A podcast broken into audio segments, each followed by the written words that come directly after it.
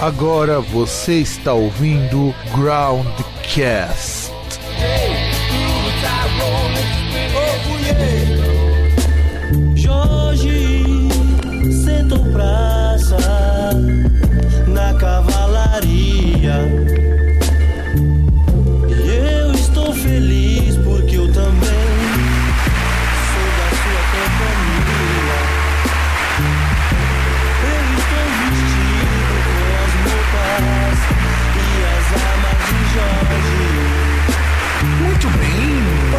Caros amigos, estamos aqui num momento muito histórico do Groundcast, porque nós vamos fazer um Groundcast clássicos um pouquinho diferente do que nós costumamos fazer. E quem vos apresenta aqui sou eu, Fábio, e vai, vai se apresentar aí também, César, pessoal. Salve. É, tá voltando para as apresentações monossilábicas que já eram tradicionais do Groundcast, tá até sentindo falta delas. Tem que ser algo adequado, né? E nós vamos falar sobre o que hoje, César? Vamos falar pra toda a comunidade pobre da Zona Sul. Não, falando, falando sério, a gente vai. A gente vai corrigir uma. pagar um- uma dívida que a gente tem, né? Porque o Groundcast, enquanto veículo independente de que busca divulgação de, de música, principalmente, é, uma, uma das coisas que ele tem que fazer, ele tem que, pelo menos assim, ah, ser o mais plural quanto a estilos possível, né? Ou pelo menos quanto a estilos que não que, que não representem simplesmente o, o, o status quo, né? Não representem simplesmente a, a concordância com a norma vigente. E no Brasil, historicamente, um dos estilos que vai contra isso, né? Vai um, um dos estilos contraculturais que nós temos é o rap e, né, no momento mais auspicioso possível, nós vamos falar de um clássico do rap nacional, que é o Sobrevivendo no Inferno de 1997, do Racionais MC. Que, aliás, e você disse isso muito bem, nós estamos devendo muito falar alguma coisa de rap, hip hop aqui no, no Groundcast, mesmo no, no entrevista, no programa normal, nas matérias, a gente nunca tocou nisso. E este ano foi divulgado que para o vestibular de 2019 vai ser cobrado dos alunos que querem ingressar na Unicamp a audição e apreciação e análise de Sobrevivendo no Inferno com par das leituras obrigatórias, o que me deixa muito feliz, de passagem. É, é uma, é uma coisa interessante, assim, porque, claro, em si não muda muita coisa em relação a toda a crítica que se tem a respeito de, de vestibular, que ainda é, é algo que res- é, funciona muito mais para restringir a, a entrada, o, o acesso de pessoas à universidade. Mas, é, pelo menos assim, é uma obra, pelo menos assim, eu, eu lembrando das da época que eu fazia vestibular, fazia Enem, essas coisas, é a obra mais próxima, assim, é, mais contemporânea, pelo menos se, se for comparar. No, meu caso, quando eu fiz, eu não lembro de quando é a Hora da Estrela, mas aí coisas como a Hora da Estrela eram, eram algumas das coisas mais próximas, assim, na questão temporal de mim, pelo menos, né? Não, e sem contar o seguinte: queiram ou não, os detratores podem se sentir muito incomodados, se sentir incomodados vão pra puta que eles pariu, desse jeito mesmo que eu já chego dizendo, mas existe uma riqueza muito grande nesse disco que não é à toa que ele é o maior disco de rap, pelo menos comercialmente falando. É claro que eu não vou desmerecer jamais nem quem veio antes, nem quem veio depois, mas rap nacional tem o. Em inglês tem muito uma expressão que a gente utiliza no inglês chamada de groundbreaking, em português seria algo como aquilo que quebrou os paradigmas, mas eu gosto muito de groundbreaking, porque groundbreaking é a ideia do seguinte: você tem algo que é muito certo, algo que é muito firme, muito certinho, e de repente aquilo ali desmorona as bases e fundamenta outra coisa. Sobrevivendo no Inferno, disco lançado em dezembro de 97, ele é o quinto disco do Racionais e ele muda completamente a sonoridade do grupo. E já existia muito rap feito no Brasil antes do Racionais e antes de 97. O movimento começa aqui no Brasil no finalzinho da década de 80, inclusive. Se encontrar os proto-raps que você tem lá com o Tony Tornado, o Taíde, EJ1 e tudo mais, então as pessoas já faziam alguma coisa nesse estilo. O Jair Ribeiro também fazia alguma coisa que mais tarde poderia ser dado como o vovô do rap, mas Sobrevivendo no Inferno trouxe aquele rap mais marginal, mais brutal, mais sanguinolento para o mainstream. E, e de uma forma muito foda-se, porque tudo que você tem nesse disco daria totalmente errado se você considerar a época de 97, que era dominado por um pop extremamente pasteurizado, por assim dizer. É, e na verdade até bandas assim de rock que estavam emergindo na mainstream, né? Como Raimundos, por exemplo. E, e ele mostra uma coisa interessante que assim, entre outras coisas, é, muito do que estava em evidência é, musicalmente necessariamente tinha que passar, tinha que estar aparecendo na TV também, pelo menos nos programas dominicais. E Sobrevivendo no Inferno é, um, é uma obra que os Racionais eles nunca foram a, por exemplo, nunca foram ao Gugu ou ao Faustão para divulgar o seu trabalho. Né? Eu posso até dizer que o maior divulgador do Sobrevivendo no Inferno foi a MTV. É, não sei se foi o maior, mas pelo menos na questão de difusão, assim, na TV foi a MTV, porque realmente pro, pro modelo que havia das outras televisões, assim, em relação à música, eles cagaram, né? Sim, e imagina, que inclusive é uma coisa que a gente vai comentar um pouco mais pra frente, como que você vai emplacar um clipe de, de 8 minutos num cenário em que você tinha como grandes hits Spice Girls dessa época, Backstreet Boys, NSYNC, deixa eu lembrar que mais que nós tínhamos. Tinha toda uma série de grupos pop internacionais que estavam alavancando suas carreiras no mundo todo e o Brasil estava recebendo cada vez mais esses grupos. Você tinha uns grupos de rock que nós comentamos em outros programas que estavam em franca decadência. Você tinha um Titãs, um Paralamas, um Barão Vermelho completamente decadentes que não lançavam nada de grande destaque. Você tinha um começo de algumas bandas de rock humorístico que hoje o pessoal chama de rock humor, que é o nome que tem esse gênero, com Raimundos, você tinha o Virguloides, que era dessa época, Comunidade Ninjitsu, mas nada disso era de grande expressão, sabe? É, é que eles estavam pegando o vácuo ali, é, tipo, pegando a tocha do Mamonas, né? Exatamente, exatamente. Então você tinha um cenário que era basicamente dominado por grupos de pop internacionais, grupos de pagode,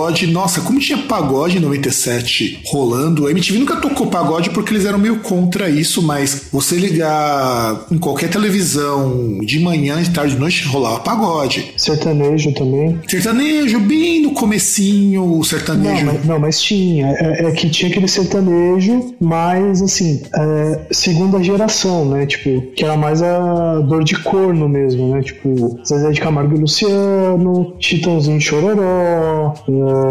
É, é, na verdade era, ainda era João Paulo e Daniel. Sim, sim, sim. Se não me engano. É, Christian Ralph e, e, por aí vai, né? Mas esse, esse pessoal do sertanejo só viria despontar mesmo no finalzinho lá pra 99, mas era um começo também. Não, mas, mas tinha, que eles apareciam mais na questão, por exemplo, trilha de novela, essas coisas. Sim, sim, sim, sim. Mas, mas aí a gente percebe que era um cenário musical que tinha de tudo para ir contra o sucesso Racionais MCs, que era uma coisa muito periferia. Era muito voltado, não que os outros grupos também não fossem. A gente lembrar que na mesma época você tinha o Doctors MCs, que era uma coisa muito mais do tipo, a gente é pobre, mas a gente tem que ser feliz e aproveitar a vida, que inclusive é uma pegada muito legal do começo também do rap em São Paulo, porque nós tínhamos também que lembrar o seguinte, o que se produzia de rap hip hop forte antes do Racionais estourar era Rio de Janeiro. E, e, e na verdade era até uma mescla, né? Porque era rap e tinha também funk junto, né? Sim, Claudinho Bochecha é dessa época, inclusive. É, e, e, era um negócio meio misturado, porque tipo, você tinha grupos que eles flertavam entre o rap, o funk e o charme, né? Inclusive eu lembro que eu tinha ouvido um podcast há muitos anos, que eu não lembro quem que era o entrevistado, mas era um desses rappers novos, não lembro se era o... que não era o Emicida, mas era um desses da mesma geração do Emicida. Ele falava que o começo do rap hip hop era um dos bailes de charme que tinha no Rio de Janeiro. E muito, e muito disso, que a gente para pra pensar, antes do Racionais surgiram também o Plant Ramp,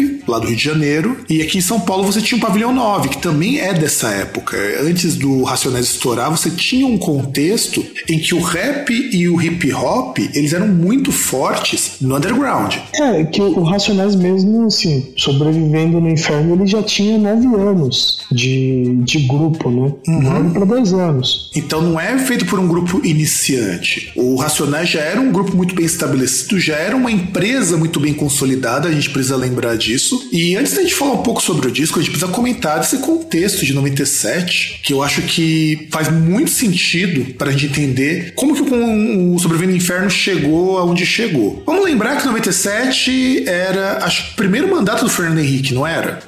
Hum, acho que foi, foi, foi, acho que 94 ou 97, né? Porque 98 ele assumiu o segundo, então, porque Isso. era o primeiro mandato do Fernando Henrique, já tinha acabado aquela ilusão do plano real, paridade com o dólar, não sei o quê. É, é, na, na verdade, é, é aquele negócio, né? Um- um- uma das coisas ali, tipo, hou- houve muita, muita repercussão na época, mas cagaram pra isso. É que, entre outras coisas, o, o Fernando Henrique, ele houve um esquema em que ele comprou é, deputados para aprovarem a emenda da reeleição, né? Que no, no fim ele acabou se reelegendo. E, entre outras coisas, para atender aí alguns interesses, ele desfez aquela política da paridade com o dólar, que era algo que ele poderia manter, mas ele preferiu não fazer. Né? E ele fez isso em 96, se eu não estou enganado, inclusive. 96 que chegou a fazer essa, essa dissolução da paridade com o dólar, porque 97 é o começo de uma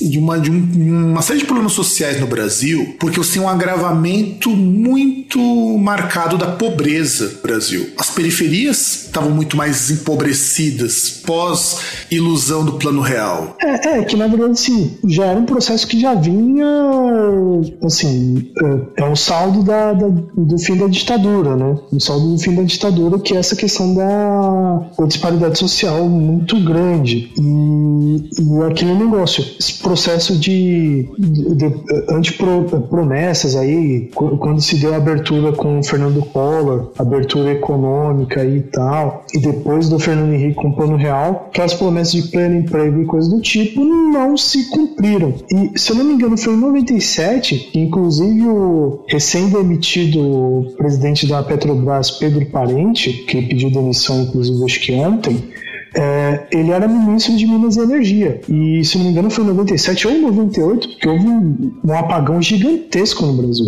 Sim. Não sei se você lembra disso. Lembro, na verdade foi de 98 esses apagões, o grande primeiro grande apagão foi em 98 e foi prosseguindo até meados de 2000 você ter esses apagões. Eu lembro inclusive porque na época que deu o primeiro apagão eu já não morava mais em São Paulo, morava aqui em Santo André, o primeiro grande apagão. Então foi em 98. Quando deu o primeiro grande, ixi, eu morava na Coab ainda. Então, que é que eu queria te perguntar. Na época que Sobrevivendo no Inferno apareceu, você já morava na Coab, César? Não, então, é que na verdade foi a época que depois eu saí de lá, né? Eu saí em 98. Hum, tá. Saí antes da, da Copa da França. Eu assisti a Copa da França aqui. Sim, e, e olha só que coisa. Quando o Sobrevivendo no Inferno ele saiu, eu ainda morava em São Paulo. Eu só tomei mais contato com o Sobrevivendo no Inferno quando eu mudei para Santo André, porque o clipe de Diário de um Detento ele rodou durante muito tempo na MTV. A gente pode dizer que ele durou quase que uns quatro meses, uns bons quatro, cinco meses quando ele estreou o clipe Sobrevivendo no Inferno. O que fez com que o Racionais tivesse apresentação no VMA, no VMB, aquela coisa toda. Que agora mudou de nome esse programa. Descobri que o VMB tem um outro nome e que eu esqueci porque é tão feio que não vale menção nesse, neste bloco. Você quer, eu menciono. Vai, eu sei qual que é o nome. É o Mio, É, né? gente- é Miau, Miau. segundo a pronúncia deles. O, o que eu não entendi até agora é o que, que significa essa bosta desse nome. Porque a MTV tá cada vez mais decadente. Isso é fato comprovado. Mas enfim. Mas aí tem o, o plano real já tá mostrando sinais de desgaste. Você tem uma queda na produção industrial no Brasil, que essa queda eles nunca conseguiram se recuperar, porque mesmo com o Lula, a indústria não cresceu tanto quanto foi no começo dos anos 90. É, é, é que é aquele negócio, né? O, o, o crescimento que você teve foram vários fatores, mas a- ainda não se conseguiu fazer uma reindustrialização, né? Até por conta desses, de- desses apagões aí, que, desse processo de apagões que ocorreu, é, é mais ou menos como no contexto atual. Tipo, os empresários preferem muito mais especular do que investir em, em melhorias, né? Em inovação tecnológica, até por conta de, de incertezas, né? É, e o Brasil passava em então, nesse contexto de acirramento muito presente nas questões sociais, e nós também tivemos episódios que ajudaram muito a esse movimento de rap e hip hop no Brasil ganhar mais força ainda. Primeiro, que inclusive a gente vai citar quando formos falar das letras, teve o massacre do Carandiru, que isso chamou a atenção do mundo para mostrar como que o Brasil tinha um sistema prisional dos piores possíveis e mantém até hoje um sistema prisional horroroso. É, que é aquele negócio, por exemplo, em São Paulo ele evoluiu, até porque passou, entre outras coisas, um processo de descentralização, né? Em vez de você ter grandes complexos prisionais na cidade de São Paulo, a, a, a saída que foi tomada, entre outras coisas, foi a criação de uma, de uma pasta no Estado exclusivamente para isso, né? Para parte da administração é, prisional, né? Para administração, a administração penitenciária e, e, inclusive, muitos desses presos, quando depois, assim, do, do processo que se deu de, depois do, do, problema que houve no Carandiru, que foi a, a questão de retirada dos presos lá, implosão, construção do Parque da Juventude, da escola técnica, e aí foram esses presídios deslocados aí, né, construídos novos presídios na, no interior, né? Sim, e, sim. E, e, e, também houve outros, inclusive você chegou até no ponto que eu ia falar que vários massacres, né, como por exemplo houve no Rio de Janeiro, acho que na mesma época o, o massacre da Candelária, né? Sim, bem lembrado, bem lembrado, é da mesma Mataram época. diversos meninos é, é, que moravam na rua, né? Sim, e sim, sem motivo nenhum a chacina da Candelária. Até hoje, um dos, um dos sobreviventes, ele mora no exterior porque ele tem medo de morrer. Sim, e, e inclusive assim, e, e haviam várias, por exemplo, uh, em São Paulo, aí não sei se era só em São Paulo ou em outras capitais, havia aquele jornal, né, o Notícias Populares, o famigerado que quando você torcia o jornal ele pingava sangue. É, isso é verdade. E, e que inclusive era um, um, jornal assim de. Ah, dá pra dizer de extremo mau gosto, né? Porque ele estampava assim, sem pudor nenhum. Na capa ele estampava, por exemplo, imagem de cena de crime, de acidente, muitas vezes com corpos mutilados e coisas do tipo, né? E, e era um momento que havia assim, muita, muita violência, né? Tipo, principalmente violência policial e, e vários crimes também, crimes muito violentos, principalmente nas periferias. É, se você pega, por exemplo, o Facção Central, que eu acho que nesse desses grupos de rap é o mais emblemático também dessa geração, mesmo geração do Racionais,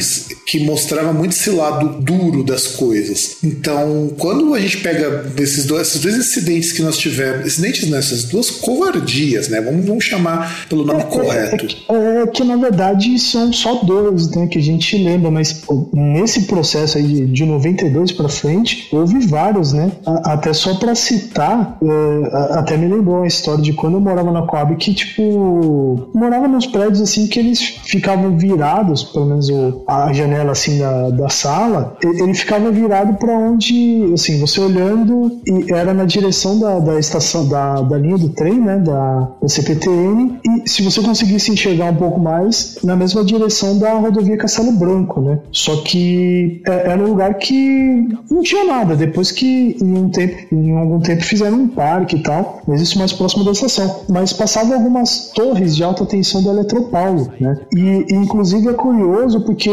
chegou, acho que foi um sábado ou um domingo, não lembro Tipo, a gente olhando pela janela, assim, coisa de, sei lá, 500 metros do, do nosso prédio, aí tinha uma comoção, assim, em volta de uma dessas torres. Só que aí você não entende e tal, né? E, obviamente, meus pais não deixavam a gente ir lá para ver o que, que era. Aí depois que a gente foi perguntar para quem tinha ido lá, e aí falaram que, tipo, tinha uma, tinha uma moça que ela tinha sido morta, estava enrolada nua, amarrada com fios, assim, de, de eletricidade, de cabo elétrico na, na base de uma daquelas torres. Pois é, cara. Pois é. E o mais foda, quando a gente começa a pegar todo esse contexto de 90, dos anos 90, porque até chegarmos em 97 a gente tem muita merda surgindo por aí, a gente tá num estado em que a polícia ela é muito violenta, assim, não que hoje tenha melhorado muito, mas é muito melhor do que era na época dos anos 90. Você tinha o rap, era uma das formas que essa comunidade encontrava para não sair matando todo mundo. E, e, na verdade é uma forma de expressão não enviesada, né? Porque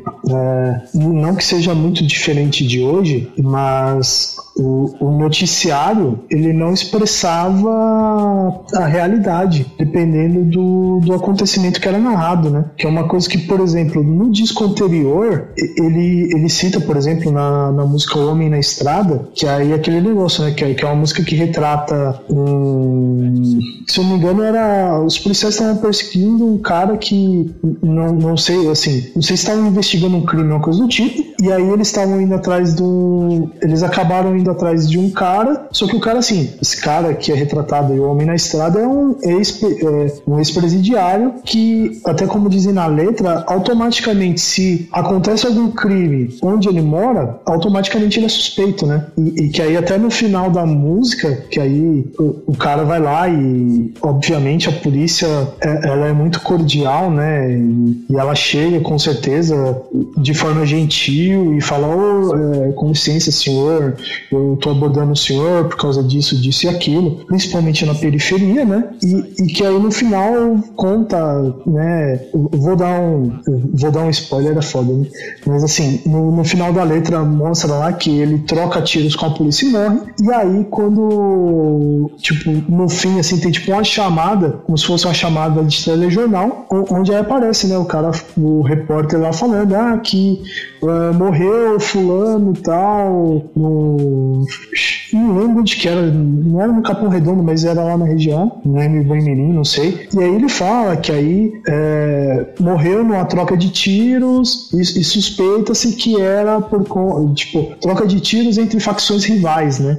E, envolvimento em tráfico de drogas e, e, que é algo que é totalmente é, deturpado em relação ao que conta na letra. E, é mais ou menos isso, né? Porque igual por exemplo você vê coisas aí que pelo menos nós assim descobrimos, mas que que as pessoas que vivem na periferia ou a vida inteira conhecem, entre outras coisas, por exemplo, você tem a PM de São Paulo que tem um kit flagrante, né? Que aí se dá alguma merda, ele já tem aquele kitzinho, ele tem um, uma droga que ele planta no local do crime, uma arma que ele coloca ali na mão da pessoa que morreu durante o tiroteio, durante o tiroteio entre aspas, né? Porque tiroteio pressupõe que você troca tiros, né? Execução não é tiroteio. E, e, que, obviamente, entre outras coisas, a mídia, ela como, como base de sustentação do, desse sistema, ela, ela faz a narrativa do, obviamente, do poder instituído que é a, o poder aí de, de opressão policial, né? Eu tenho um amigo, inclusive que ele é médico, ele me contou que essa coisa do kit flagrante é verdade, as pessoas pensam que não, pode ser forçação de barra, não, infelizmente isso é verdade, isso existe, inclusive agora existe um motivo pelo qual os policiais não podem mais levar cara baleado pro hospital, porque eles têm dentro desse kit, desses kits flagrantes e tudo mais, eles enrolam, dão volta, faz pro cara chegar bem perto de morrer. Sim. É, porque aí você não tem outra versão, né? Não, e você não tem como dizer que o cara ficou no carro da PM dando volta. Ninguém tem como, como saber disso. Agora até tem, né? Mas antigamente você não tinha, né? Porque agora você tem GPS, tal, essas coisas que você ainda pode tentar, mas ainda assim tem é, caramba. agora eu esqueci. Mas, é, assim, entre outras coisas, a polícia ainda tem aquele lance que é o, são os chamados autos de resistência, né? Que, assim, entre valer a, a, sua palavra e a palavra do policial, que ele automaticamente já vai e registra um auto de resistência, principalmente se o, a, a, pessoa em questão, o acusado em questão, morreu, então aí realmente. Hum, realmente não, não tem como você apurar a verdade, né? É, é, que aí também intrigou naquele caso, né? Que houve aquele administrador de empresas, né? Que, se eu não me engano, na época, inclusive, havia, havia algumas denúncias de, por exemplo, você tá andando na rua, você parar porque parece que tá, é, você olha assim, aparentemente tem uma blitz, mas aí quando você ia ver, eram bandidos tentando assaltar as pessoas, né? E aí teve esse administrador que ele foi passar por uma blitz, né? Só que ele não parou, não, não se sabe por quê. Entre outras coisas, não se sabe por quê, porque foi feita a perseguição, a, a polícia conseguiu parar esse carro no, no local e eles simplesmente fuzilaram o, o carro lá, tipo, mais de 20 tiros. E aí, obviamente, para justificar toda a violência, eles plantaram um, uma porção de maconha dentro do carro do cara para informar que ele, na verdade, ele furou o bloqueio policial porque ele estava com medo de ser preso, né? E aí depois foram apurar que, entre outras coisas, o, os, policiais, os, policiais atiraram porque uh, um, uma coisa que ele ia puxar na hora lá que os policiais viram era um celular. Pois é, pois é.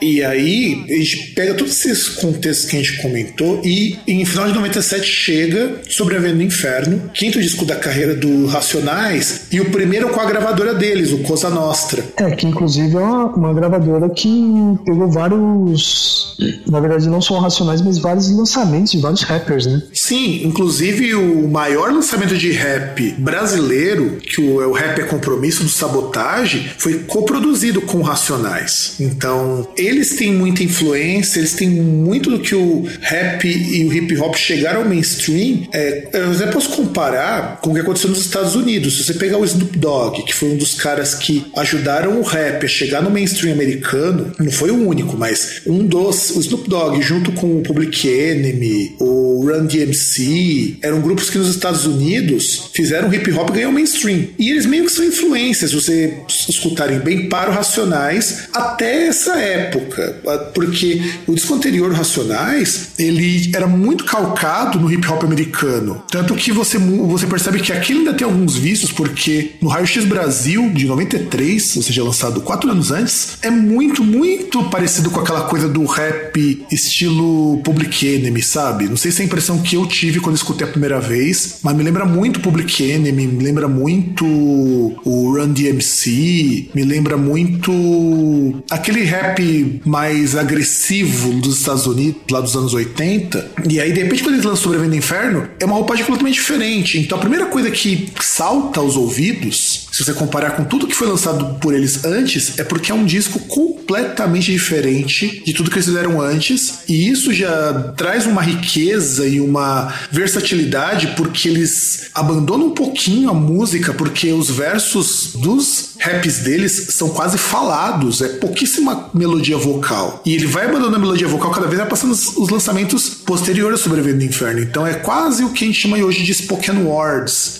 E cada um desses spoken words contando uma história extremamente pesada, extremamente agressiva, com o uso de uma linguagem muito rica, que eu acho que isso é muito importante da gente citar. Tem muita coisa nas letras dos MCs, nas letras próprias, que dá análises que a gente poderia gravar programas para falar sobre elas. E, e, também tem um ponto que no Sobrevivendo no Inferno, tá em contraste com o Raio X Brasil, você tem uh, meio que assim, você tem uma história sendo contada em todas as músicas, né? É, é quase como um álbum conceitual, né? É, como, por exemplo, no Raio X Brasil você tinha diferente, você tinha o Homem na Estrada que contava essa, essa jornada do, do ex-presidiário, né? Tentando voltar para a vida normal, que não voltava. Você tem é, Fim de Semana no Parque, que aí é uma música já diferente, que mostra mais a questão do, do contexto da criança que, que, que, mora na favela, que inclusive teve a participação do netinho do Negritude Júnior. E aí você tem, por exemplo, se não me engano, tem Racistas Otários, que uhum. fala sobre, sobre a questão do negro, né? E só, só que assim, são canções que são.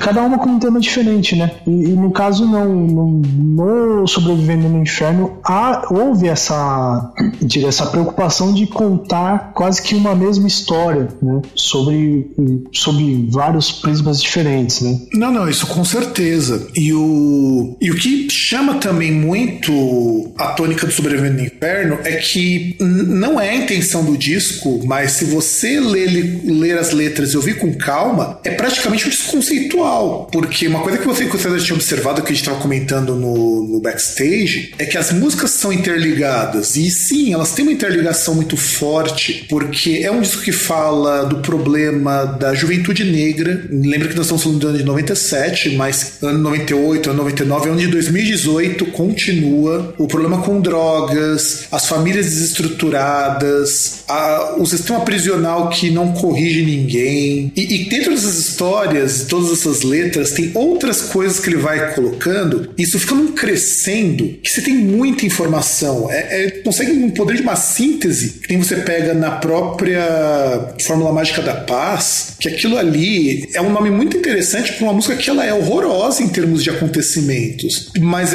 mas é meio que para dizer, a gente não quer essa violência toda, a gente queria muito que não fosse assim, mas a vida de um jovem negro periférico no Brasil é tal qual o sobreviver no inferno. E sobreviver no inferno, considerando que ele, que ele começa inclusive com a citação de um salmo da Bíblia, que inclusive está presente no capítulo 4, versículo 3, que é assustador. É, é o tipo de coisa que quando você escuta, para quem é de fora dessas realidades, não era o meu caso, porque quando eu mudei de Santo André, eu mudei para um lugar do lado de uma favela, meus amigos todos eram de lá, inclusive muitos deles já morreram, vítimas do tráfico. Então, eu sei muito bem como essa situação era dura. O César morou muito tempo na Coab, então viu muitas essas coisas de perto. Para nós não era uma coisa chocante, porque nós tínhamos um contato, ainda que não direto, mas pelo menos próximo com essas coisas. Mas eu imagino que pro cara playboy de classe média, e ser classe média em 97 era algo muito difícil, como devia ser chocante você perceber, olha, quer dizer então que os policial chega e enche o nego de, de bala? Enche, né? É, e, e, e na verdade não, não só isso, né? Porque a, a, até mesmo assim, o, a, a semente dessa, por exemplo, dessa espetacularização da, da desgraça alheia e do, da violência que nós temos hoje em dia com os Datenas da vida, com Cidade de Alerta, essas coisas, a, semente surgiu na época lá, nessa,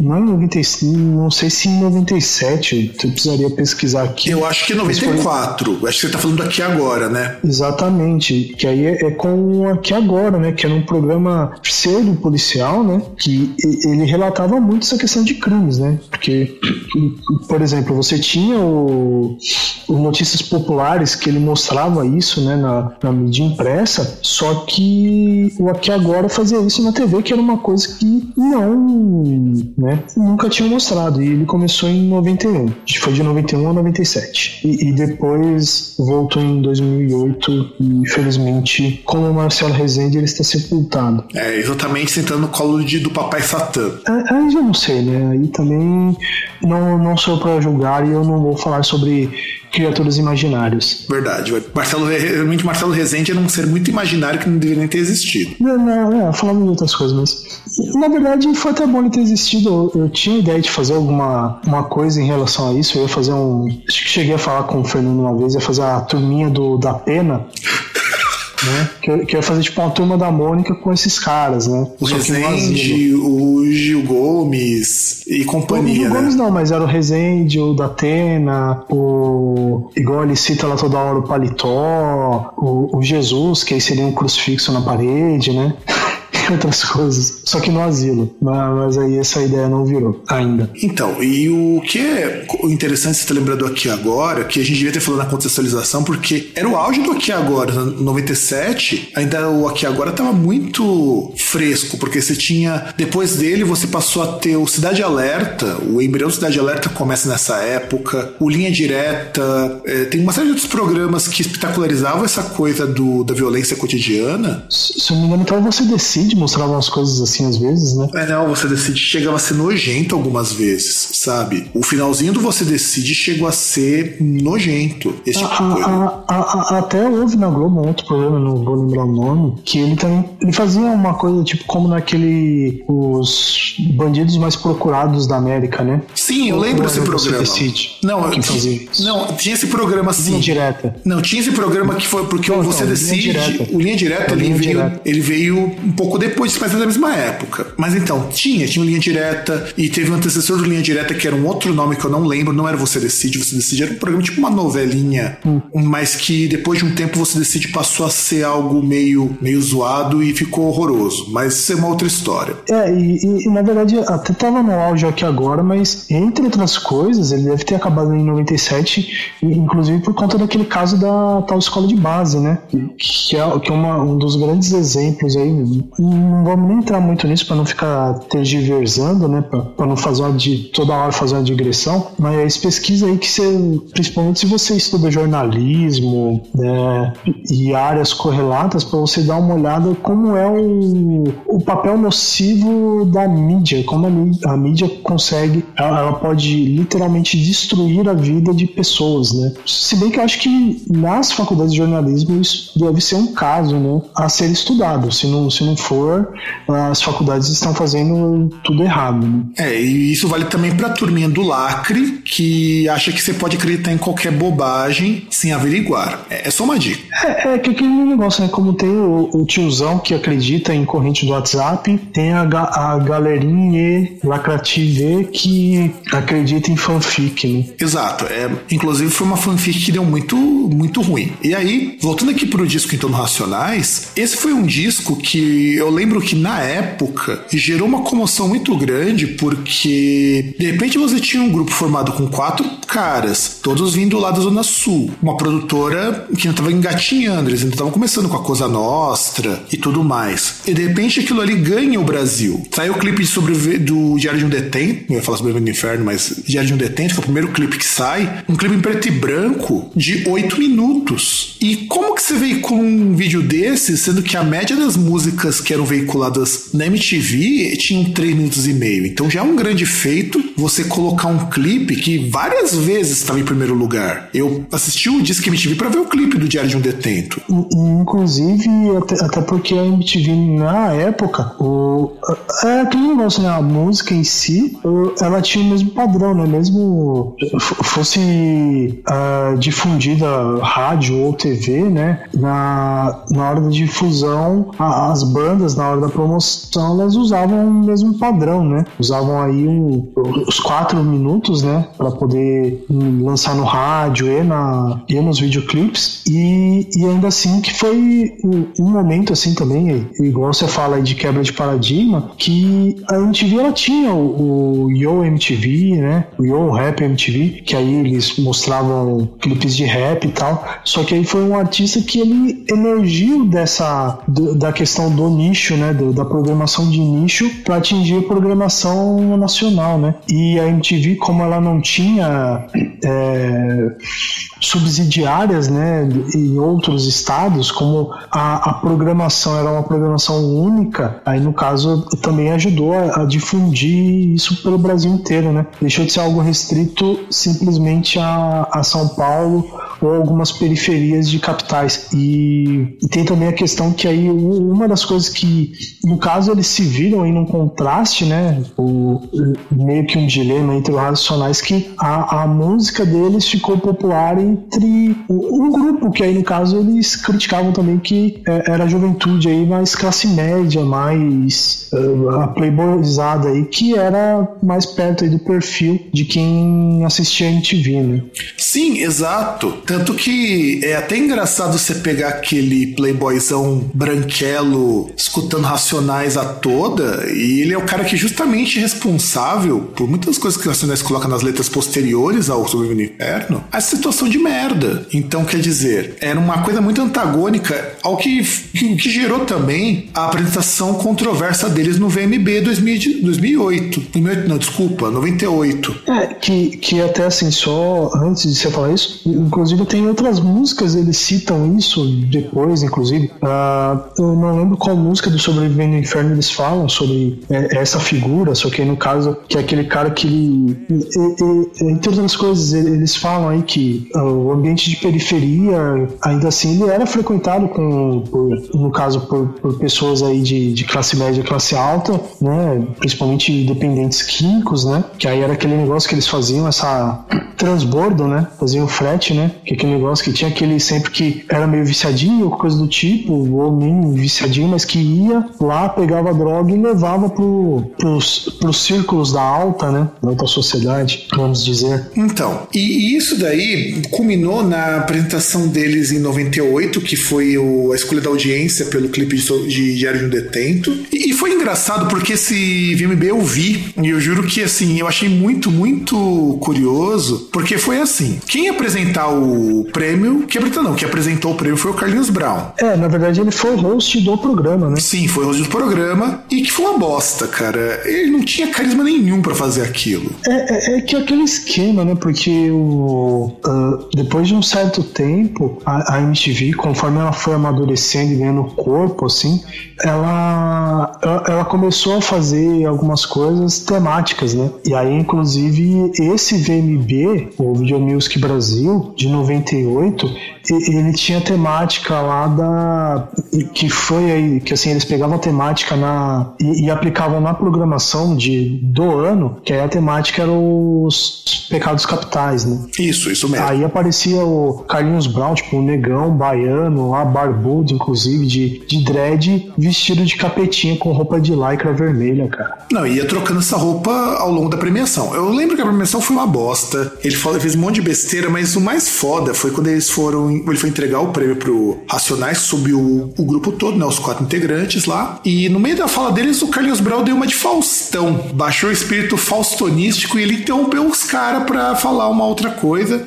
E, e os caras simplesmente deram um foda-se pra ele e ignoraram completamente a existência da ITK. É, ele começou a cantar umas merda lá, sei lá o que ele tava cantando também. É, exato. Cantando, barra gritando, né? Exato. E os caras ignoraram. E parece que existe até hoje, por conta de muitas das coisas, uma rixinha entre o Mano Brown e o Carlinhos Brown, justamente porque o Carlinhos Brown é muito chato, meu. É, rixinha não, né? Porque eu acho que é algo totalmente digno. Você ter uma, uma cisânia, você ter uma, um, um desacordo com uma pessoa como o Carlinhos Brown, né? Principalmente você passando por esse tipo de situação. É, é, é mais ou menos como a, a briga, aí no caso, a, a discordância que tem entre o Marcelo Nova e o Samuel Rosa, né? Sim, sim, sim, com certeza. E aí, houve esse mico do Carlinhos Brown, que o Sinés ignorou, o Carlinhos Brown. Eu lembro que na época o Carlinhos Brown ficou muito. Dava para perceber que tava muito puto porque o pessoal da banda lá ignorou, principalmente o Mano Brown ignorou ele. E depois eles foram tocar lá Diário de um Detento ao vivo, que foi uma apresentação que fez aquela galera ir abaixo, porque foi sensacional. Era o Racionais no seu melhor ali. E Racionais ficou tão foda, mas tão foda porque que o grupo cresceu muito por causa de Diário de um Detento. A bem da verdade é essa. E é um disco que musicalmente ele é muito rico, porque ele pega um monte de coisa tirada do funk americano, de outros gêneros e de outros gêneros musicais para compor as bases da música. E a música deles é uma música mais pesada nesse sentido, sabe? É, é que aquele negócio né, você tem um misto da, de várias referências, a, até a questão tradicional do rap do, dos samples e coisas do tipo, com, com letras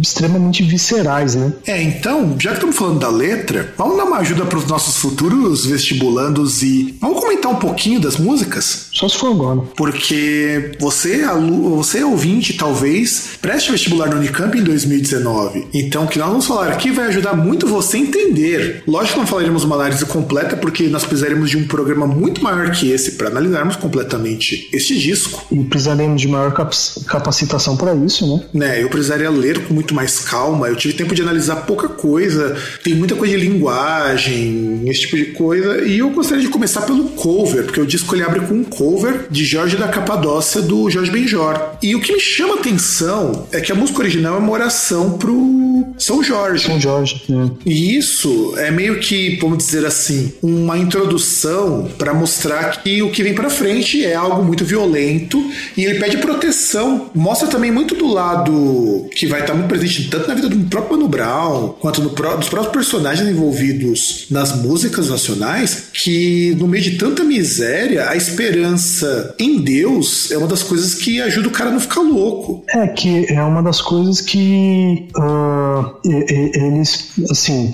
que aí no caso você pega questão de pessoas em situação periférica, né, marginalizadas, que eles têm essa essa questão, né, de tipo de que tudo que você vive aqui é, é passageiro, né, é temporário.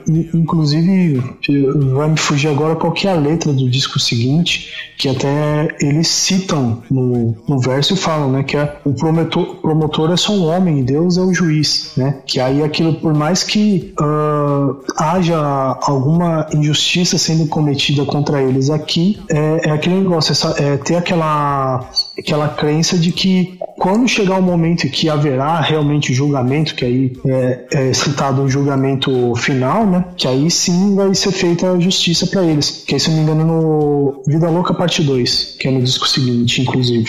Então, e aí, o que é interessante do Jorge da Capadócia é que o São Jorge, ele é um santo que ele é reverenciado tanto pelos espíritas quanto pelos católicos e também dentro de algumas vertentes das religiões afro-brasileiras. Então, é meio que para mostrar o quanto que este negro, embora é, é, é interessante, é uma obra que fala sobre negros periféricos, mas ela não atinge somente os negros periféricos, porque ela fala muito da periferia como um organismo social bastante forte. E essa primeira música, quando ele pega os versos dela, ganha um significado completamente diferente, porque tá pedindo proteção, tá pedindo proteção tanto do lado católico quanto do lado espírita quanto do lado africano para ele, para fechar o corpo dele, uma oração para fechar o corpo. E fechar o corpo para quem acredita em espiritismo é você proteger a si contra qualquer mal que o mundo possa te causar. E é muito forte isso, porque quando você vai ver que cada letra seguinte é uma pedrada daquelas assim fortes no teu crânio, ele tá realmente antecipando para você, olha, a partir daqui se prepara que o bagulho vai ficar cada vez pior. É, que aí até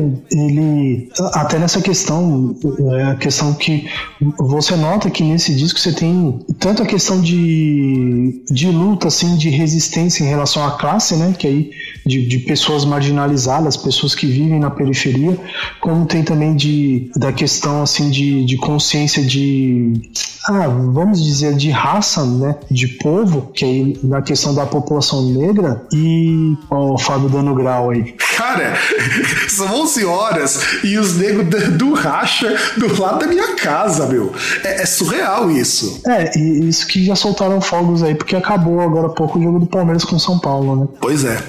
E, e até assim, né? E, e tem também essa questão, a parte religiosa, que também é uma coisa que afeta principalmente ou pelo menos afetava na, naquele recorte temporal, uh, essa questão social que é a questão do sincretismo religioso. Porque, óbvio, hoje em dia vivemos tempos de, de pastores né, neopentecostais que incentivam, entre outras coisas, traficantes a traficantes e, e, e, seguidores também, né, seguidores comuns a vandalizar e hostilizar principalmente membros e, e locais de realização de cultos aí de, de religiões de matriz afro-brasileira, né? Só que naquela até naquela época havia muito de, dessa questão do, do sincretismo religioso, né, que uh, na verdade ainda temos, né? Porque é a mesma coisa daquele, daquele lance de você é, vestir cores no, no, ano novo, né? Você vestir uma cor diferente de acordo com aquilo que você pretende pro, pro ano seguinte, uh, a questão de pular sete ondas, comer determinada comida na virada de ano, ou guardar semente de tal fruta na carteira para ter prosperidade, que aí essa questão do sincretismo religioso, que principalmente era muito presente nas camadas mais marginalizadas, mais baixas das camadas mais baixas socialmente falando, né? E aí eles seguem para Gênesis, que já é uma citação bíblica, a gente pode dizer, porque esse daí é o primeiro livro que abre a Bíblia e é também o primeiro som que abre toda essa odisseia que vai passar o jovem negro e periférico de qualquer periferia do Brasil. Inclusive tem um, uma parte do Gênesis que eu acho muito legal que ela diz o seguinte, que é como ele diz que tudo que criou foi Deus, e o homem fudeu tudo. É, e, e, que é um prelúdio aí pro disco, né? Que aí é, ele vem puxando a tradição, que como tinha no Raio X do Brasil, que a primeira faixa é uma faixa de introdução, né? Também. Que inclusive Exato. o nome é introdução. Sim, sim, sim, sim. Que é, que é o que vai fazer o prelúdio pra, pra, música, pra música que vem depois, que é fim de semana no parque. É, eu ia. Só pra gente, antes de chegarmos na fim de semana no parque, que. Não, não, fim de semana no parque é no Raio X do Brasil. Tá, antes de chegarmos na né? capítulo 4, versículo 3, que é a próxima música daqui. Essa música da Gênesis eu acho ela interessante porque olha bem como o comecinho dela já nos já é bem ácido quando diz: Deus fez o mar, as árvores, as crianças e o amor. O homem me deu favela, crack e a trairagem, as armas, as bebidas, as putas. Então ele quer dizer, cara, tudo isso que tem de desgraça é fruto da própria mesquinharia, da própria destruição que o homem provoca, porque a pobreza, a droga, a falta de compromisso com os seres humanos, então, a repressão. A repressão, exato. E aí ele termina, porque isso aqui é bem curtinho, quando ele vai dizer que eu tenho uma Bíblia, velha, uma pistola automática, um sentimento de revolta, eu tô tentando sobreviver no inferno. Que é para dizer que existe uma revolta muito grande com o pessoal da periferia, o que segura eles é a religiosidade e também o fato de que ele tem que lutar para sobreviver. Não é o tipo de coisa assim que é fácil, porque ele tem a proteção da fé e a proteção das armas, que é, também remete lá o, a primeira música, lá o cover do Jorge Benjor, quando vai falar do que o São Jorge, que o São Jorge proteja. E, é foda isso, cara. Eu acho de uma crueza terrível. É, e, e até tem esse contraste, porque aí o, a, até na Jorge da Capadócia ele fala, né, que, que as armas dos meus inimigos não, não alcancem o, o meu corpo, né, e não me perfurem. Não, não é não me perfurem, mas enfim, que eu não lembro exatamente o, o verso como é. E, e aí tem esse contraste, né? Porque aí fala que, que assim, uh, em contraponto à repressão que eles têm, a sistemática repressão do Estado, repressão policial e através da violência, que eles têm também a, o revide, né? Que da mesma forma que se eles vão, eles são e vão ser reprimidos violentamente, uh, eles não vão aceitar isso de forma passiva, né? E isso abre capítulo 4, versículo 3, que primeiro começa com uma fala do Primo Preto, que é um, um rapper, e, e, o Primo Preto, ele começa com uma, uma, das formas mais interessantes, porque não é exatamente uma mas é uma estatística. Então, na, nos dados que eles colheram na época, em 97, eles colocam 60% dos jovens da, de periferia sem antecedentes criminais já sofreram violência policial. A cada quatro pessoas mortas pela polícia, três são negras. Nas universidades brasileiras, apenas 2% dos alunos são negros. A cada quatro horas, um jovem negro morre violentamente em São Paulo. Aqui quem fala é Primo Preto, mais um sobrevivente. O, que eu acho que já, já resume muito isso, quer dizer, é a fala de quem tá cada dia tendo que sobreviver a um Estado e uma sociedade que tá ali pra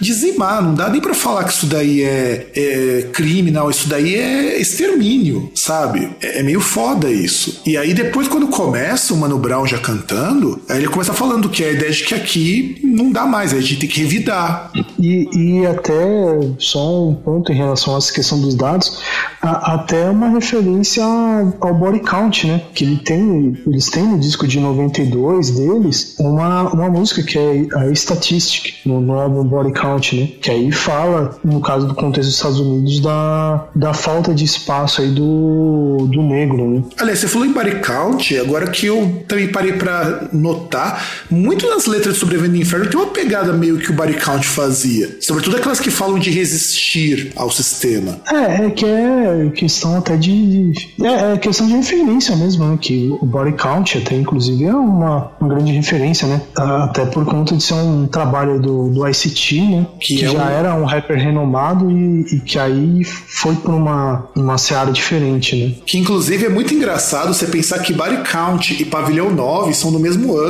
Então é muito difícil a gente dizer quem criou essa coisa do que hoje chama de rapcore. Cara, eu acredito que seja o Body Count, só que aí é aquele negócio, né? É, aliás, não é, eu digo que seria o, o Body Count, mas assim, que, que é uma questão de. Tanto na, na questão de referência, porque era um, um artista já que já tinha uma, uma estrada, né? Que aí, que aí no caso o Body Count ele surgiu de, depois aí de, de ICT já ter uma carreira em si, né? Não, sim, mas eu digo assim, a ideia de você juntar o hardcore com o hip hop é uma coisa que conseguiu surgir ao mesmo tempo aqui e lá, só que por motivos diferentes. Lá nos Estados Unidos é porque tem até um documentário na Netflix que fala sobre isso. O hip hop conseguiu ganhar o um mundo nos Estados Unidos, principalmente nos Estados Unidos, depois que eles começaram a tocar nos mesmos clubes que o pessoal punk visitava. Então era meio que inevitável surgir um body count, porque quem escutava punk rock hardcore escutava rap. É, é que aí também até tinha a questão de várias, várias bandas que surgiram assim na, ou, ou fizeram seus debuts na mesma época, né? Porque, por exemplo, se você, se você for pegar o Biohazard também, o primeiro disco é de 92. Então, aí sim, só sim. O, o, Suicidal Tendencies, que veio bem antes no caso, que aí é de 83. Mas né? que já fazia algo deles. assim também, mas já fazia Sim, misturado. sim, que fazia algo assim, só que aí não, talvez não, ah, não com essa levada mais com- assim, com, com duas coisas separadas assim do rap e do, do hardcore, né? Algo mais sendo só o hardcore e nas letras você tendo aí isso puxando pro rap, né? É, você pega no Suicidal Tendencies, você tem a Institutionalized, também foi feito um cover pelo Body Count, muito tempo depois, que tem muito essa pegada de rap, é uma música dos anos 80 ainda, Institutionalized, que é uma puta crítica ao sistema educacional americano. E aí quando a gente chega no Brasil, esse caldeirão todo vai chegando pra nós com muito atraso, e aí você pega essa letra de capítulo 4, versículo 3, que eu, eu gosto muito de um refrão que eu acho que é que é um refrão não, uma parte da música que eu acho Tem um verso, né, que ela não que, que as músicas, pelo menos a maioria não tem refrão, né? É, isso é verdade. E que também é uma outra característica não comercial é você não trabalhar com refrão. E ele coloca a primeira faz boom e a segunda faz tá. Que acho que se imortalizou na boca de muita gente na época. Que é uma paródia com a propaganda do Gillette. Ah, sim, verdade. E, e olha. primeira faz tchan, a segunda faz tchum, né? Essas... É, exato. E, e olha a genialidade disso. As pessoas, elas não param pra ver o quão genial é isso, que aquela primeira faz tchan, a segunda faz tchum, e aí se você pegar, ele inverte a ordem dos fonemas. Olha que coisa, que coisa mais bizarra. E fala, a primeira faz bum, a segunda faz tá. E isso pode ser feito tanto as batidas da música, que é o bum, tá, bum, tá, que seria o kick e o, e o ride. Eu não vou lembrar o nome disso em português, na bateria eletrônica, que o kick faz bum, bum, bum, que é o grave, né? E o ride, É, que é o é o bombo e o. Não, não é o prato, né? Não é o prato, não é o hatch. É porque eu conheço esses nomes em inglês, eu não vou conhecer em português. Porque o, o, o kick, na verdade, é o chute na caixa, Sim. que é o que faz o som grave. E o segundo, Que é o, o bombo, né? que é no bumbo, é a caixa de bumbo. E o outro, se eu não me engano, o ride é na peça de condução, que acho que esse é o nome em bateria, que é aquele som Não sei se é no chimbal, não sei. Bateria não, não é minha praia. Não, e, é- e muda de acordo com o modelo, mas é assim, é, é- são, esse- isso é o som que você faz na bateria eletrônica. E também se refere ao som das armas, que é o som de, um- de uma pistola e o som de uma metralhadora. Então ele coloca que essa música dele é como tá dando tiro nas pessoas, que vai chegar com tudo, com a mensagem pra mostrar que o negócio é foda, sabe? É isso que o capítulo 4, versículo 3 mostra muito. Tanto que aí tem, tanto que ele coloca assim mesmo, Mano Brown, que alguém que tá ali pra trazer uma mensagem é uma mensagem sem rodeios, sem nada disso. É, que é uma mensagem crua sem filtro, né? Sim, sim, sim. Principalmente sem filtro enviesado, né? Tanto que até no, na ponte da música, que é a única coisa que repete, não é um refrão, é uma ponte, que é o Aleluia, Aleluia, Racionais no ar, filho da puta. Pá, pá, pá. que é o som de, de arma. É de rajada, né? É de rajada, é o som de. Por isso que é o som de escopeta, provavelmente. E aí, o, nessa música, o que ele vai expondo ao longo dela é o quanto você tem de, vamos dizer assim, de problemas com relação ao próprio, à própria criminalidade, que as pessoas elas abandonam família, abandonam casa, em, por conta de drogas, por conta de muitos problemas, e faz até uma referência a quando tem um trecho lá, ontem à noite eu vi na beira do asfalto tragando a morte, soprando a vida pro alto, os caras só o pó, pele e osso, no fundo do poço, mó flagrante no bolso, que é o pessoal que fumava crack, que... Não, e, e, e o pior é que ela, que ela fala até que é aquele negócio que é a questão da, da perspectiva do jovem periférico, né? Porque, principalmente jovem negro e tal, que, que é aquele negócio que, muito até pela questão de... É, é que é aquele negócio, né? Porque se, se a vida, a vida nesse planeta não fosse insuportável, você não precisaria usar drogas. Aí, no caso, eu digo droga de qualquer tipo, sejam lícitas ou ilícitas. E, e na verdade, uma das perspectivas aí, no caso, uh, a, a, até ele fala assim, né? Inclusive de, desse personagem que ele cita aí, que, que ele diz que ser um negro, tipo, a custa caro, né? Que você ser uma pessoa que enfrenta a vida de cara limpa e tenta viver de forma honesta é caro, porque né, que é, é a questão de que você tem que batalhar, e você tem que dar duro, ganhar pouco, para você poder andar assim de cabeça erguida de, de forma direita, né? Que na verdade o, o, o jovem periférico em si ele, ele teria basicamente traçando um paralelo com Matrix, uh, você teria entre a pílula azul e a pílula vermelha. No caso, a pílula vermelha você teria duas opções, que é ou você virar criminoso ou virar drogado. É, sem contar o seguinte, inclusive essa parte que vai falar, eu ia chegar um pouco mais pra frente nisso, mas já que você já adiantou, ele coloca que não tem muita perspectiva e ele narra a história de um encontro com um amigo dele que teve, porque era um exemplo para eles, sabe, de uma pessoa gente boa, sem envolvimento e que tudo mais, e que ele. E que era Ele acaba exemplo. se envolvendo com as drogas, né? Exato, porque ele é um cara que era exemplo pra eles de uma pessoa é, normal e que de repente entrou no mundo das drogas, então usava droga, fazia sexo direto. É, e, e- e entrou nessa porque começou a, a andar com outras companhias, no caso com, com os, os branquinhos do shopping, né? É, que era o que tá playboyzada, quer dizer, Sim. ele era um cara correto, mas ele começa a andar com um monte de gente de classe média que tem como bancar essas coisas e ele foi pro fundo do poço e tenta se regenerar e não vai conseguir, porque ele tá todo destruído, todo acabado. É, na verdade, ele não tenta se regenerar, né? Mostra, no caso, o. o- tipo, meio que conta rápido a história dele, né? Que é, que é aquela questão do cara que ele começa a andar com pessoas que não são do, da realidade dele, né? E aí ele começa a se envolver com essas coisas e, e ficar com. No caso, se envolver com, com as mulheres daquele, daquele outro contexto social e andar com, com os caras daquele outro contexto, com o grupo, aquele outro contexto social e começar a usar drogas. E aí, no caso, como ele é, é um jovem periférico e não tem como custear isso e, entre aspas, ter uma vida normal enquanto tem esse vício, que aí é aquele negócio, ele começa a andar todo desgrenhado, né? Quase que despersonificado, né? Quase não é uma pessoa e precisa pedir dinheiro, né? Precisa esmolar para poder sustentar o vício. É, e aí ele vai se referir justamente nesse mesmo ponto, que o César citou, do negro tipo A, que é aquele que não tem problema com a polícia, aquele que vive uma vida digna, só que e ele fala que todas essas coisas que vão sendo oferecidas, na qual ele coloca a figura do demônio, que o demônio seriam as próprias pessoas que oferecem drogas, colocam na criminalidade, aí coloca o seguinte: pelo jornal, revista e outdoor te oferece dinheiro, conversa com calma, contamina seu caráter, rouba sua alma, depois te joga na merda sozinho e é, transforma um preto tipo A num neguinho. Então quer dizer, ele, ele esse, toda essa coisa da- do próprio consumismo, isso a gente via muito nos anos 90, que muito jovem entrava no crime porque queria andar com tênis de marca, porque queria andar igual andava o pessoal na propaganda. E é uma crítica meio foda isso, porque esse contexto ele volta para a música de- desse pessoal da periferia com o funk ostentação, que é justamente o contrário disso. E, e até mostra também que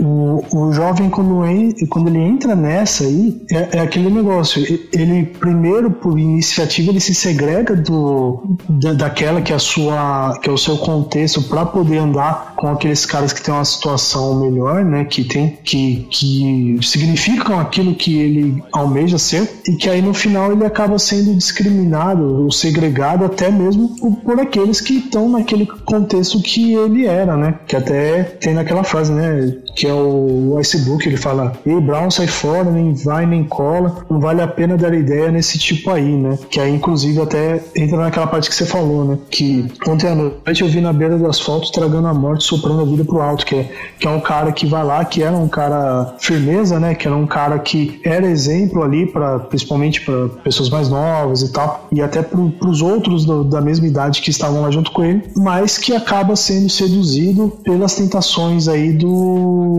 dessa vida aí que é uma vida, até por conta da propaganda, que diz que é uma vida melhor, né? Sim, sim, sim. Só que aí tem um trecho final, porque a gente vai ter que pular um monte de coisa, não, esse programa vai, ficar, vai ter que cinco horas. Tem o penúltimo verso que ele coloca isso daqui. Penúltimo verso não, essa sequência que eu acho que ela coloca uma coisa muito legal, que inclusive tem uma outra música, uma intertextualidade. Por isso que eu falo que essa obra é muito foda, que ele conhece. Eu sou apenas um rapaz latino-americano, que por sua vez é um trecho de uma música do Belchior. É, é, tem muita referência, né? Igual, por exemplo, no Raio X Brasil, você, tem, você tinha lá, como eu já citei, o fim de semana no parque, que é o nome de uma música aí da época dos grandes festivais, né? Não, não vou lembrar qual que, é a, qual que é a música, porque minha memória é uma bosta. É, está uma bosta de um tempo pra cá, mas é a idade. Foi, né? Aí coloca, só apenas um rapaz latino-americano apoiado por mais de 50 mil humanos, efeito colateral que o seu sistema faz. Então quer dizer, no fundo, no fundo, tudo isso daí que empurra o jovem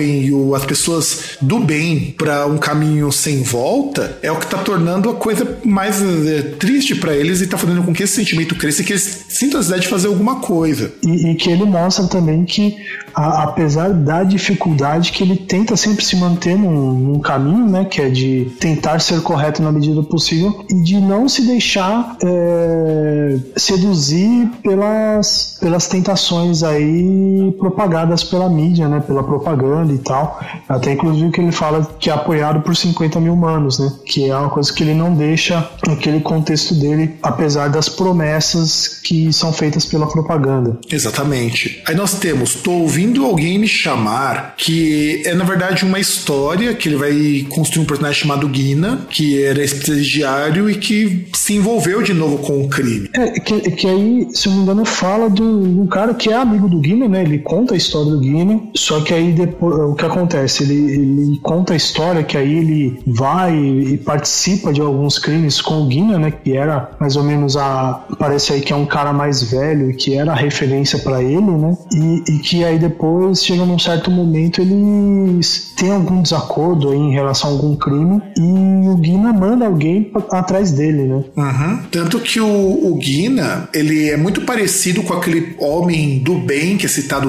o preto tipo A, no começo, que depois se envolve com um monte de coisas. Tem uma parte que vai falar louco, louco como era, cheirava pra caralho, sem miséria. Quer dizer, era um cara viciado em cocaína. É, mas na verdade aí ele já tem um contraste, porque não é aquele cara, o, o, o viciado imprestável, né? Não, não é o, o, viciado que, que, vamos dizer, ele é tomado, ele é dominado pelo vício, né? Mas é aquele cara que ele pode ou se torna viciado, mas como ele não é um cara de um outro contexto, é um cara que ele tem um vício lá relativamente controlado, só que ele sustenta o vício dele não pela mendicância, mas sim pelo crime. Tanto que ele coloca, foi professor no crime, também maior sangue frio, não dava boi para ninguém. Puta, aquele mano era foda, só moto nervosa, só mina da hora, só roupa da moda, deu uma pá de blusa para mim naquela fita da na boutique de Itaim. Quer dizer, era um cara que, graças ao dinheiro com, que conseguia com a criminalidade, ele tinha uma vida melhor.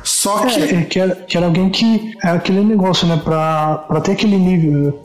Você pega nesse contexto, principalmente contexto aí de, de cultura capitalista consumista, né? Que, onde você. O, o ser está intrinsecamente ligado ao ter, né? Que aí ele tem aquela forma que para poder manter um, um estilo de consumo onde ele possa se mostrar como uma pessoa de, de maior valor, que no caso é através do crime, que aí com o crime ele tem o dinheiro e com o dinheiro aí ele consegue uh, comprar moto e sair como de mulher e tal, e ter destaque, né? Inclusive fazer o sistema se virar a favor dele justamente porque ele tinha dinheiro. Só que conforme você vai acompanhando essa música, você percebe que esse Guina que ele vai construir é muito mais complexo. Porque o Guina, na verdade, ele faz tudo isso por conta de uma frustração que ele tem com o mundo. E é muito foda, porque essa frustração ela vem por conta de uma infância que você tem um pai, um, um pai ausente, sem muito dinheiro, e e ele ficava muito frustrado, inclusive quando ele coloca que o Guina não sabia que o Bill que era amor. Quer dizer, os, ele não sabia. A, a, família dele era de uma família muito pouco estruturada, muito pouco preparada para cuidar de uma criança. E aí ele fala, falava quando era criança uma mistura de ódio, humilhação e frustração e dor de como era humilhante para a escola usando a roupa dada de esmola. Quer dizer, eles não tinham dinheiro nem para comprar roupa. De ter um pai inútil, digno de dó, mais um bêbado, filho da puta e só. Sempre a mesma merda, todo dia igual sem feliz aniversário, Páscoa ou Natal. Quer dizer, era um pai que vivia bebendo, era um pai alcoólatra, vivia numa família sem muito dinheiro e que sobrava para ele era só muitas vezes ser ignorado por este pai. Esse pai não lembrava de Natal, de Páscoa ou de aniversário e não é nem questão de não ganhar presente. Ele ficava frustrado porque o pai dele é, não dava nada, não dava nem amor. Era agressão, né? Sim, era agressão. Ele só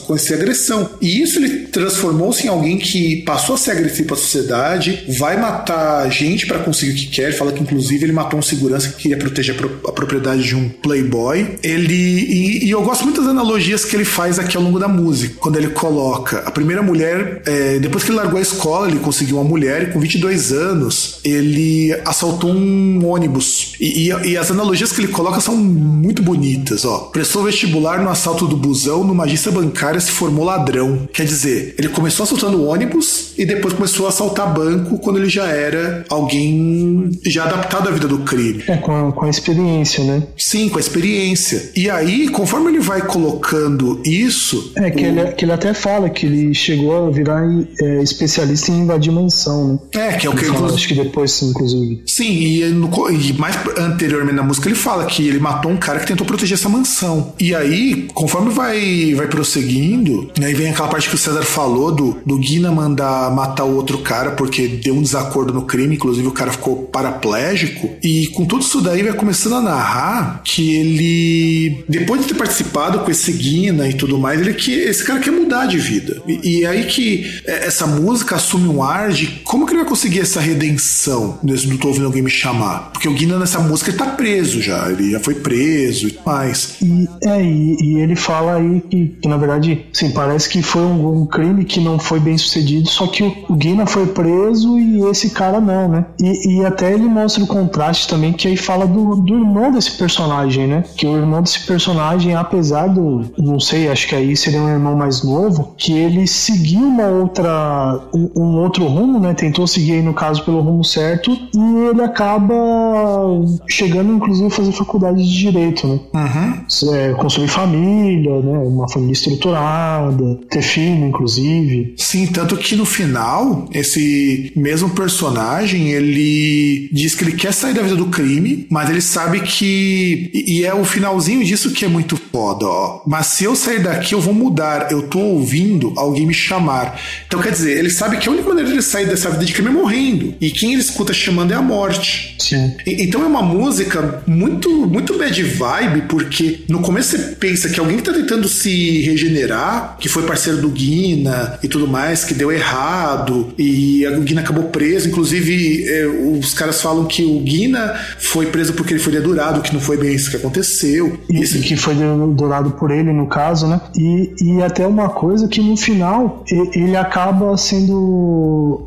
É, é uma, é uma história que se repete, né? Porque ele acaba sendo morto com, com a arma que ele chegou a dar pro Guina, né? De presente, e por um moleque que, como ele, iniciou muito novo, assim, na a carreira no crime, né? Sim, sim. Que inclusive ele fala no momento que ele começa a não sentir as pernas lá por meio da música, é quando esse moleque deu quatro tiros nele, ele tá morrendo. E aí no final ele fala que se ele sobrevivesse, se ele conseguisse, ele ia mudar e que ele. E que a única coisa que ele vai mudar é porque ele vai morrer. Então é, é meio foda. E aí a gente chega na aclamada, na maravilhosa Sinal de Diário de um Detento, que inclusive ela foi, ela foi co-escrita junto com o Josenir, que foi ex-presidiário do Carandiru, e ele escrevia sobre o que ele passava. Então a estrutura da música é usando a mesma estrutura do diário do Josenir. Então por isso que se chama Diário de um Detento. E ela faz um recorte um dia antes, a música começa do massacre do Carandiru. Inclusive esse Josenir lançou em 2001 um livro chamado Diário de um Detento para contar a história dele. E eu acho que essa é uma das músicas mais fulminantes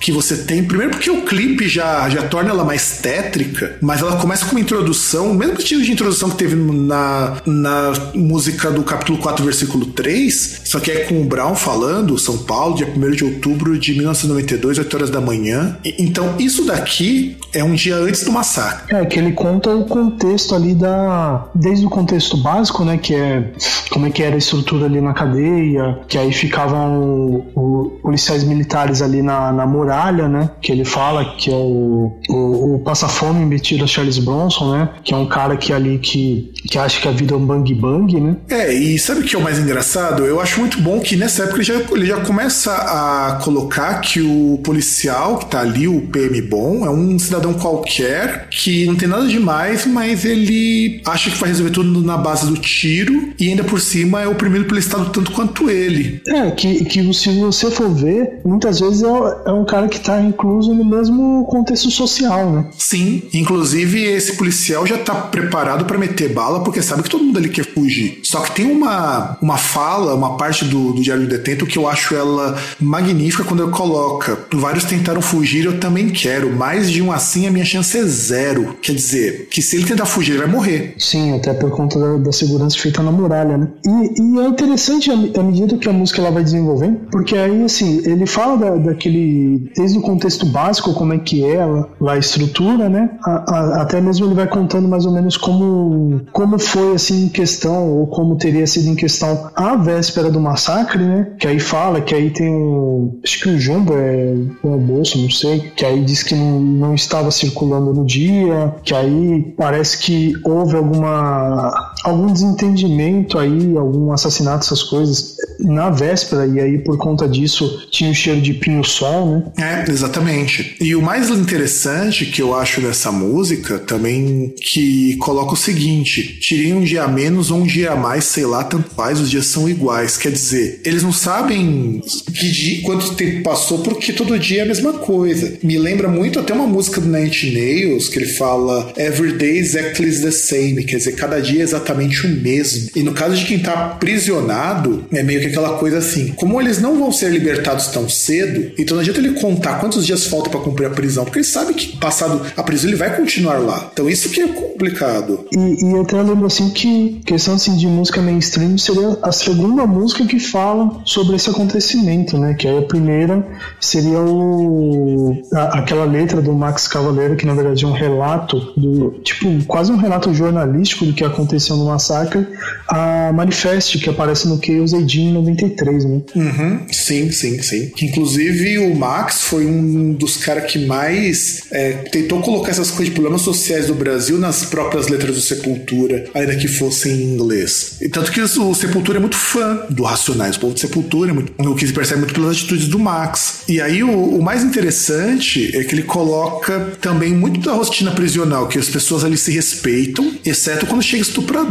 Sim, que aí é aquele negócio que. Não é que é algo que não é tolerado, né? Mas é. Cara, eu, eu não sei explicar, porque assim, é, é meio estranho tentar justificar a, a, a, violência, assim, porque a gente cai numa seara perigosa, né? De, e aí, no caso, concordar e até tomar para si discursos aí de personagens nefastos, né? Ah, mas no caso do estuprador, que inclusive era o tipo de, de criminoso que não é tolerado em muitos dos, dos regimes, é só você lembrar que lá na União Soviética, quando descobriram que teve uns russos lá que estupraram umas alemãs na Segunda Guerra, a primeira ordem do Stalin foi mandar todo mundo paredão e fuzilar. Com ele não teve conversa, não. Então, estupro é uma prática considerada inadmissível para essas pessoas, porque é como se ferisse o limite moral que eles têm. Porque eles, assim, você pode matar, você pode esquartejar, mas não pode estuprar ninguém. É, é, é, é, que é algo extremamente hediondo, né? Até para eles. Teoricamente, é. Tanto que eles batem nesses estupradores até morrer. E aí ele fala da Rua 10, que é um corredor do Carandiru que os guardas não iam muito porque não dá para enxergar direito. Então todo mundo acertava as contas ali na Rua 10, porque se alguém morresse ali ninguém ficava sabendo. É, até ficava, mas não.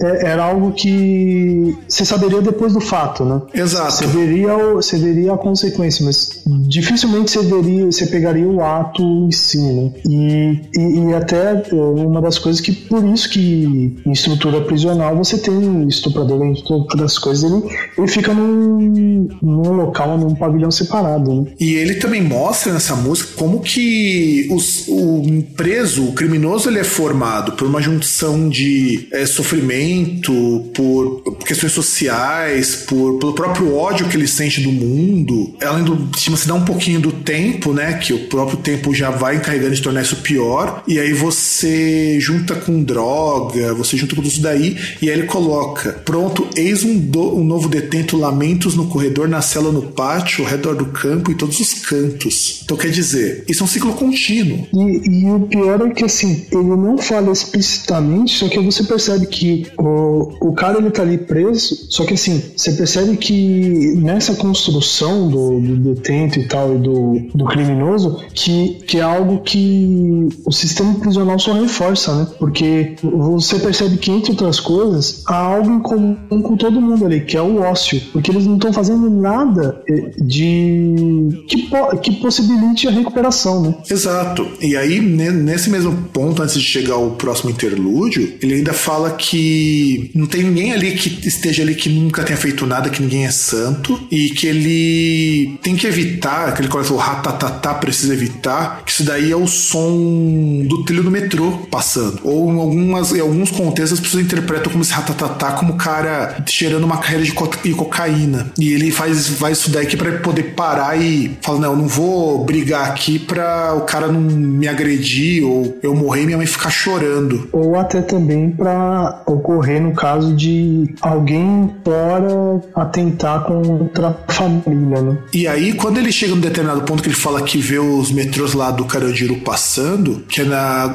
Agora atual estação Carandiru, porque naquela época não existia estação de trem, era uma outra coisa, onde hoje tem o Parque da Juventude e tudo mais. É, né? Era o presídio, né? Só que é, é aquele esquema, né? O, o metrô, ele, no caso aí nesse trecho que vai, para explicar para quem não é de São Paulo, ah, da estação Armênia até o, O trecho que não, não, até Tietê não, da estação Armênia até o, no caso na época que existia a linha, ela encerrava na estação Santana.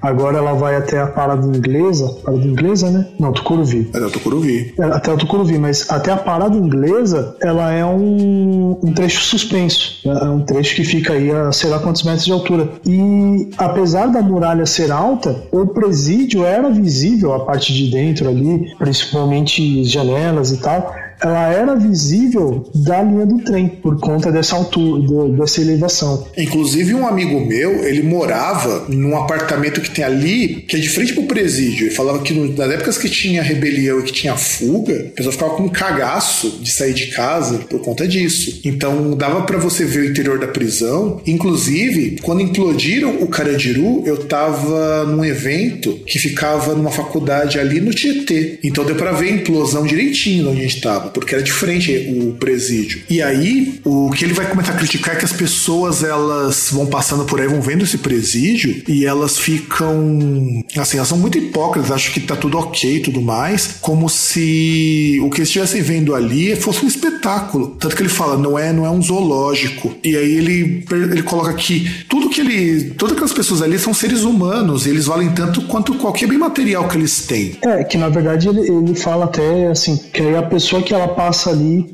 ela tem um. Ela, ela acha até aquilo justificável, porque ela, na verdade, ela tem um sentimento de raiva por quem tá lá dentro, né?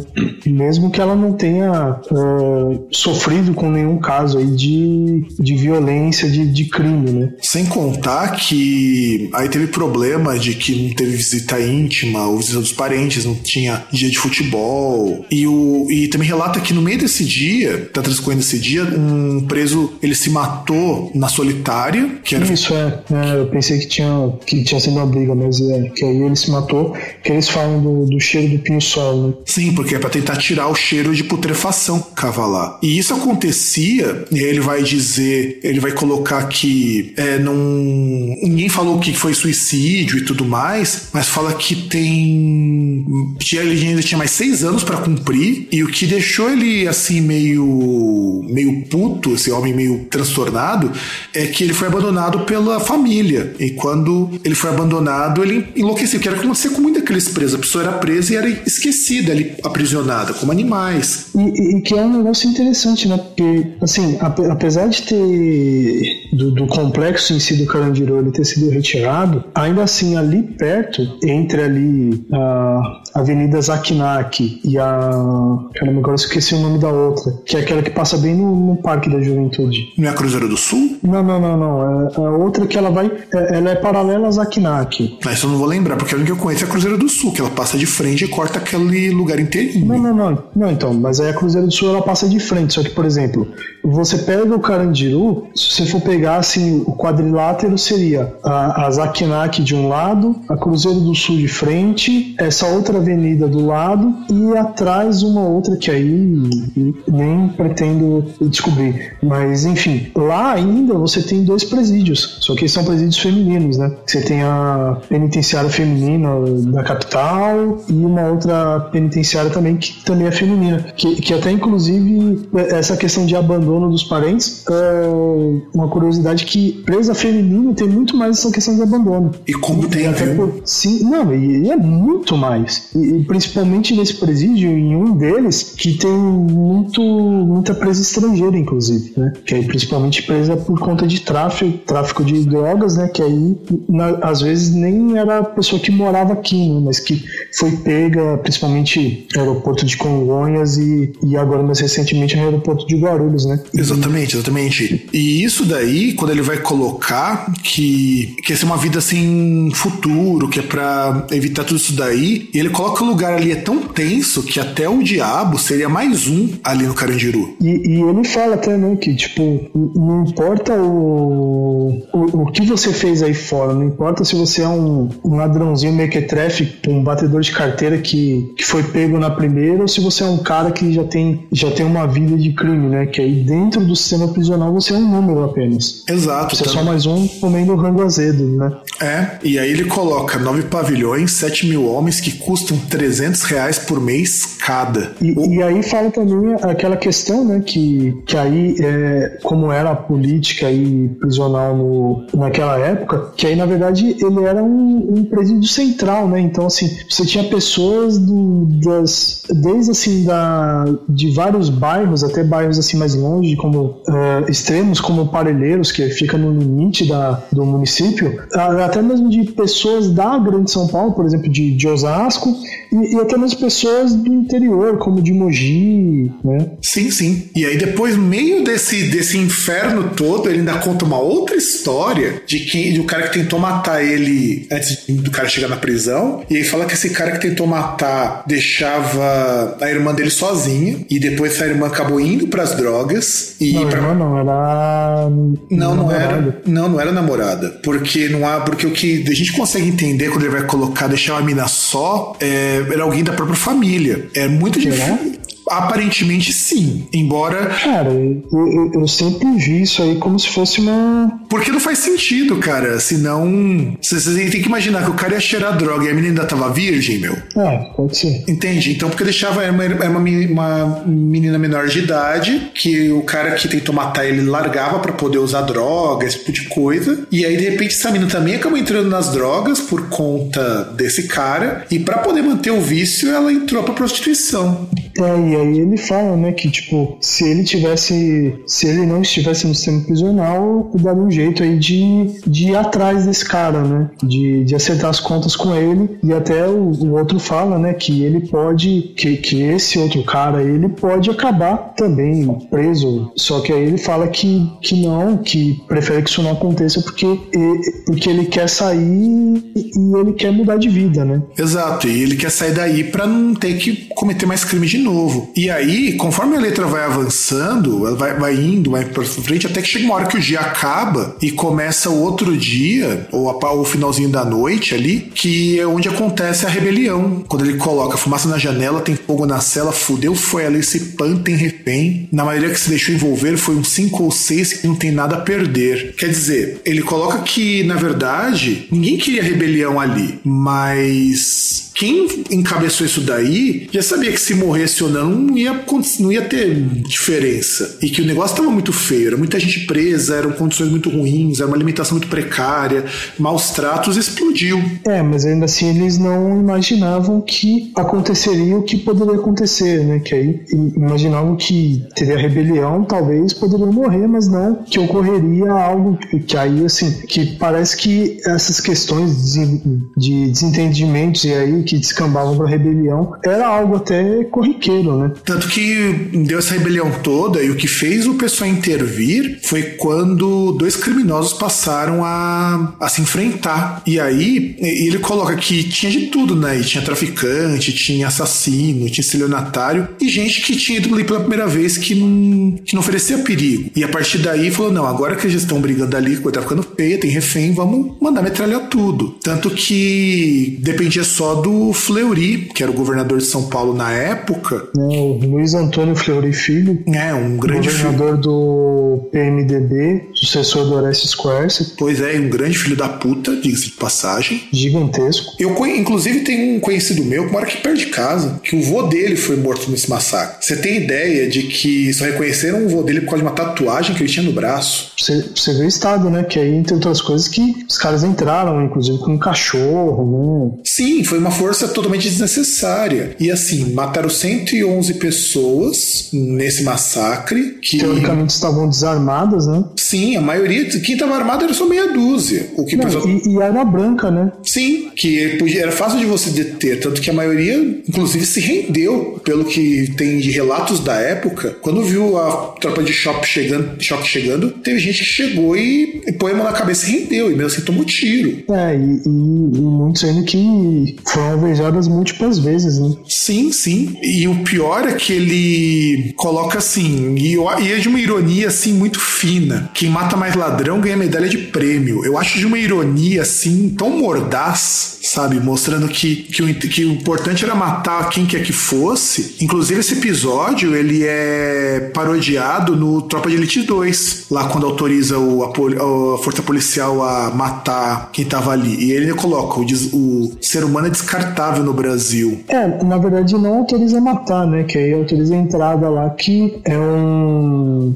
Que é assim, até, até por conta de pessoas dentro do presídio ali que tal, foram cooptadas, né? Que aí uma facção é autorizada ali, misteriosamente abre o portão e uma facção entra na, na ala da outra, né? Exato. E aí ele coloca também, para mostrar o grau de selvageria e brutalidade, quando ele coloca Adolf Hitler sofreu no inferno. Quer dizer, é, é, o tipo de coisa bem típica de, de execução de judeu, sabe? E até tem um outro ponto também, né? Que ele fala, né? Tipo, do. Até pega nessa questão religiosa, ele fala, né? O Senhor é meu pastor, perdoe o que seu filho fez, morreu de bruços no Salmo 23. Pois é, e o, o Salmo 23, ele é o salmo lido em velório. É, olha, olha como que é, que é genial isso. Quer dizer, aquele salmo que as pessoas leem no velório, quer dizer, morreu justamente se preparando para morrer. Ele já tava, sabia que ele ia morrer. E, e assim, a, a, cereja do bolo são os dois últimos versos, né? Sim. Aliás, os quatro últimos versos, né? Que ele fala da Fleury, sua gangue, vão nadar numa piscina de sangue. E aí vem, mas quem vai acreditar no meu depoimento dia 3 de outubro, diário de um detento, né? Porque Nossa. justamente o, o, relato ele é tomado a, a partir da, a, da ótica de quem entrou lá e quem matou, que falava que na verdade era uma rebelião ali, que os caras estavam todos armados e que foram mortos porque houve troca de tiro, né? O, o, o que é inacreditável, né? Você imagina, troca de tiro com presos dentro do presídio.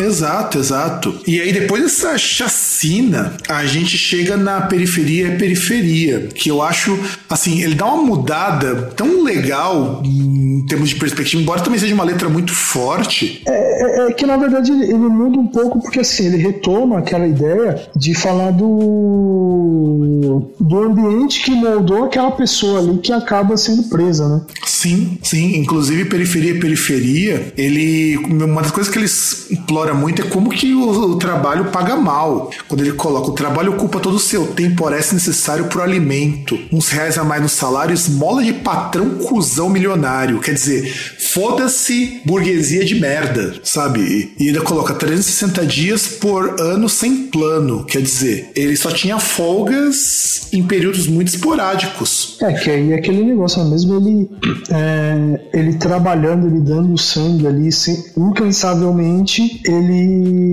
mal poderia, tipo, levantar a cabeça e falar que ele tá garantindo a própria subsistência, né? Sim, e que como que isso daí, e ele, e por que essa música também tem uma mensagem diferente, é porque ela é uma música de incentivo justamente pra pessoa não entrar nessa roubada. Tanto que o finalzinho ele coloca, deixa seu crack de lado, escute meu recado. É, então, é que na verdade ele retoma, né? Até mesmo uh, tem capítulo 4, versículo 3 e outras aí, que ele retoma esse lance aí, que é tipo, perspectiva do, do jovem que tá vendo ali, tá vendo todo aquele contexto, só que para falar, tipo, olha, tô ligado que basicamente você vai, se você tentar seguir o caminho certo, além dele ser o, o caminho muito mais difícil, basicamente você vai viver numa, numa vida de, de falta, sabe? Numa vida de deficitária, mas ainda assim, que é para você tentar porque o, o custo que você vai ter, se você for ver, de, de tentar a vida fácil, de tentar é, ter destaque, assim, de ser uma pessoa que consegue fomentar o, a, aquilo que, que a, a, a sociedade consumista é, diz que ele deve ter para poder ser uma, alguém de destaque, é, é um preço muito mais caro que ele vai pagar, né? Sim, e aí indo para outra música, Qual Mentira Vou Acreditar, é, eu acho que ela é a música mais diferentona de tudo, porque é uma música bem estilão daqueles rap americano do começo do rap, aquela coisa de festa, de envolvimento. É, né? é, que, é que não é questão de festa, né? É que, assim, se você for pegar, assim, tirando Diário de um Detento, quase todas as outras músicas, elas contam, assim, se você for pegar, um espaço temporal muito amplo, né? Porque, por exemplo, você pega lá uma que conta o, o cara como ele se torna tipo de um de criança que tá muito mais interessado do que acontece fora da escola e se torna criminoso até o, o, o, o momento ali da, da, possivelmente trágica morte dele, né? Que aí é um tempo aí que se passa. E, e essa aí não, ele, ele conta aí na verdade que é o, o contexto dele de periferia de tipo de, de dar um rolê numa noite, né? E, e das coisas que assim que, que acontecem num, num, período assim curto de uma noite, que é tipo o cara ele sair para aí diz sair para dar um peão, né? Sair para dar uma, pra dar uma volta, dar um rolê, dele ir lá pegar o carro dele e, e para ir encontrar um, um, um, amigo aí e ir num, num lugar para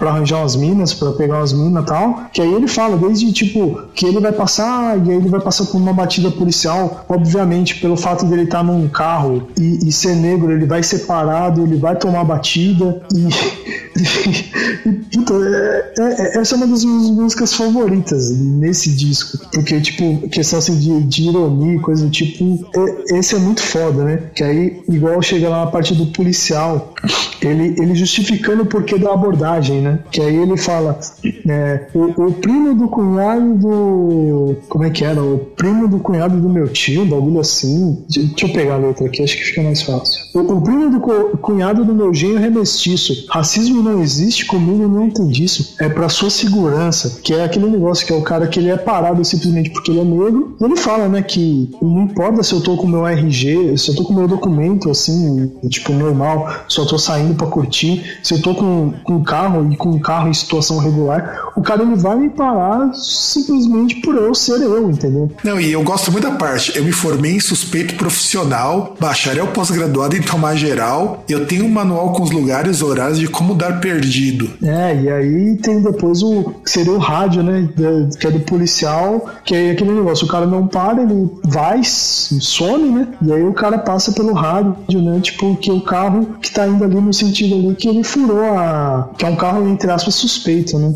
Exato. E aí, depois de tudo isso daí, ele vai, ele chega num rolê, e, e esse é um rolê que parece, pelo menos pelo que eu dei entender na letra, é um rolê que ele costuma frequentar, não é nada. É, é- é que na verdade é aquele negócio, né? Que ele pega uma. é, acho que é uma, uma sexta-feira, né? Uma sexta-feira à noite, né? Que aí, tipo, sexta-feira, 10 e meia da noite e tal. E aí ele fala que ele não vai dormir e ele também não vai ficar vendo TV, né? E aí ele fala que é aquele negócio, ele, ele pega, né? Tipo.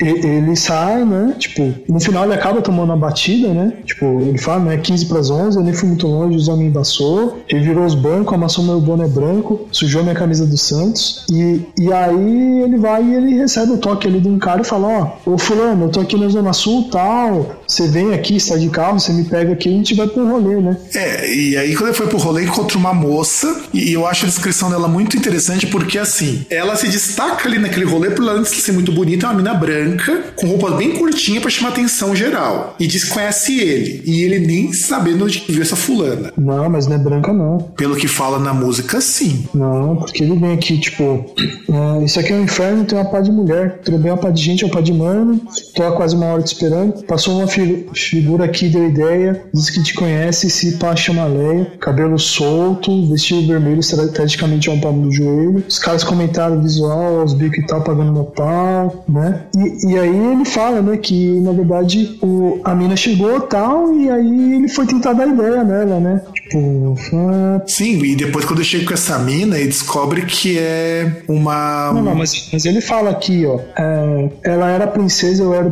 plebeu, quem é mais foda que eu, espelho, espelho meu. Aí vem, o- vem o outro ali e fala, né? é, tipo Thaís de Araújo ou Camila Pitanga. Aí ele fala, é uma mistura. Confesso, fiquei de pé na banda. Era era uma mina no, que vivia no contexto deles, né? Uma, Ah, uma mina negra tal, tipo mestiça. Só que aí depois ele fala que não deu certo, né? Que era uma mina que, é, da mesma forma como aconteceu no, no, no personagem ali da capítulo 4, 4, versículo 3, que é uma mulher negra, só que aí ela passou a, a se envolver com os playboys que apareciam na área, né? Que aí igual é, é, um, um fala, né, que, que ela rodou a, a banca da playboyzada, né? Que ela ficou com todos os caras, todos os playboys que apareciam na área. E o outro fala, não, ela me falou que a, a família...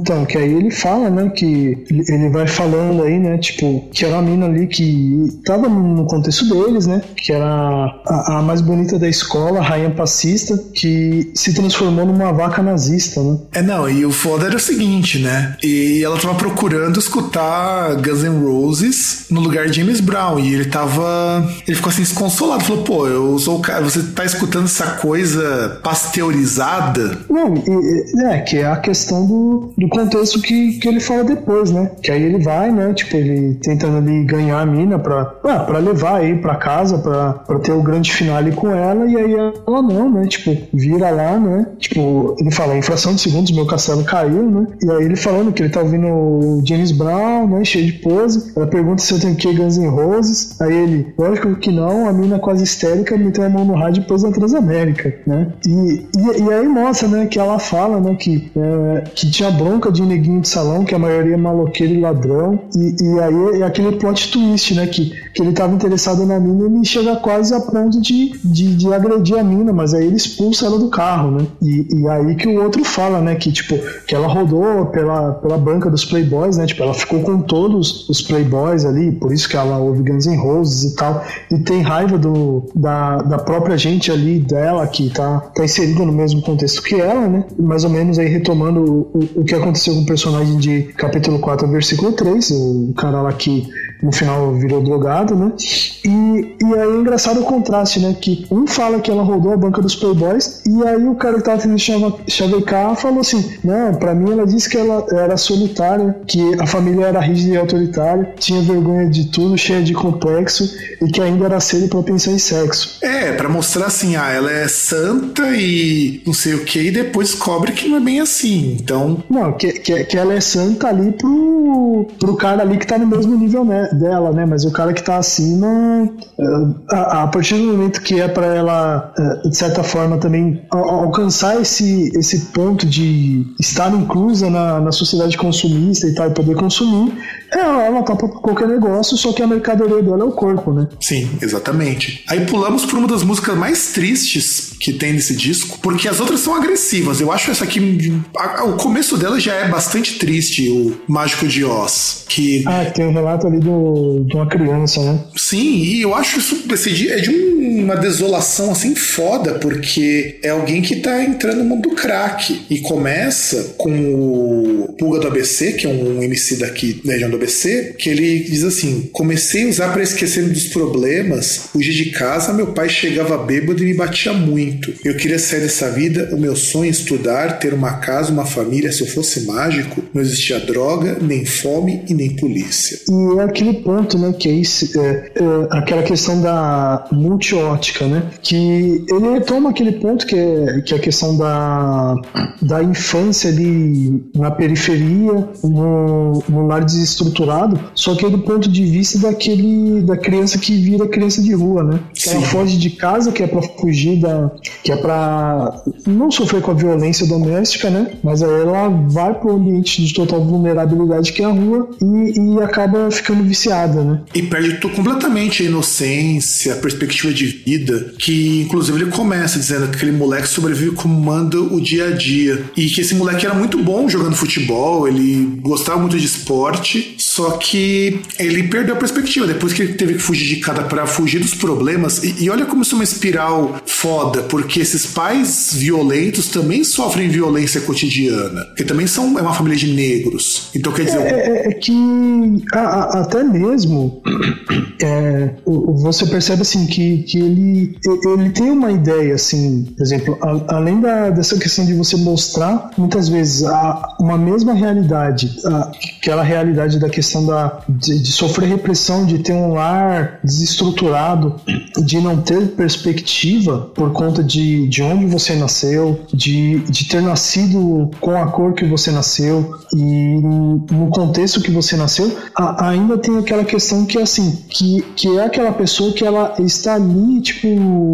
Vamos pegar, por exemplo, a, a gente tem atualmente muito aquela ideia que muitos tentam propagar e muitas pessoas inocentes compram, que é a questão da meritocracia. Que teoricamente o, o que você tem na vida é fruto do teu merecimento, né? Tipo, você faz, você recebe. Claro, seria muito lindo, muito maravilhoso, né? Só que, por exemplo, a, no, no disco todo você tem aí uma questão do contexto de tipo de pessoas que estão em realidade, numa realidade assim que é Bom, basicamente é o nome do disco, né? Sobrevivendo no inferno, só que basicamente assim, elas já nasceram ali, né? E, e até mesmo você vê que, por exemplo, o, muitas vezes o, o, moleque ali que, que ele sofre na infância com o lar desestruturado, com a falta de perspectiva, no final ele vai se tornar um pai que vai virar alcoólatra ou drogado, tipo, ou, assim, ou ele vira criminoso e morre e tal, e é preso, ou ele fatalmente ele vai virar aquele pai ali que vai virar alcoólatra e que vai ter uma família desestruturada e vai bater no filho, e aí o filho ele vai repetir a mesma coisa ou ele vai fugir de casa e aí partir para o estado aí de extrema vulnerabilidade, né? Não, sim, tanto que isso é, é meio foda, porque vai mostrando a história desse moleque que ele é sofrido, que ele tem que ficar pedindo dinheiro, tem que roubar, e o próprio eu lírico dessa canção aqui, ele começa a colocar que é, é muito difícil, assim, você sair disso. É fácil entrar quando ele coloca é um em 100 para voltar. Quer dizer, que mesmo que ele consiga sair disso daí, existe uma chance muito grande de ele não de ele voltar para esse mundo. É, é, que ele fica estigmatizado, né, entre outras coisas. Sim, e chega um determinado momento que até o Elírico fala que ele ficou feliz de dar uns trocados pro moleque, porque ele, porque ele, ele falou que provavelmente isso tá muito errado, porque não é assim que muda a situação, mas era o que ele podia fazer naquele momento. E, e é muito foda porque mostra esse moleque ficou super feliz que ganhou uns trocados de um cara ali e ele tem consciência de que aquilo ali vai deixar ele feliz um pouquinho, só que ao mesmo tempo ele sabe é, que é errado porque isso não vai corrigir o problema, isso, a situação dele vai continuar mesmo, mas naquele momento ele fez o que pôde fazer. É, que, é, que aí é, é aquele negócio, né? Que ele, a, a, apesar assim, ele não resolver o problema da, da criança, mas aí ele sai daquela do padrão que aquele moleque tem, que é a total indiferença, né? Que, que, que são as pessoas que veem uh, crianças nessa situação e, e fingem que não, não, existe, né? É, e tanto que, que, só, que é aquela questão das pessoas invisíveis, né? Sim, e ele coloca, inclusive, quando vai estar aproximando mais próximo do final, uma mensagem que eu acho que é uma das mensagens mais bonitas dessa música, quer dizer, essa situação ela vai continuar enquanto a gente aqui no nosso meio continuar se matando, continuar vendendo droga, e que a saída não é essa, que ele fala, podia ser um filho meu ali. E será que é necessário que mais alguém morra até que as pessoas enxerguem que é mudar isso? E que é interessante, né? Porque você vai pegando as outras temáticas e você vê que justamente assim, por exemplo, essa, a questão da criminalidade, da droga e tal, que por mais que em outros pontos fale que não e tal, igual você tem lá no. Agora eu não lembro qual que é a letra ali. Na, por exemplo, na Tô Ouvindo Alguém Me Chamar, que é o cara fala que tipo, ele começa no crime e depois, é, teoricamente, ele vira um criminoso que ele, ele tá atacando só aqueles que estariam no topo do sistema, né? Mas aí até fala que o seguro vai pagar, então dane-se.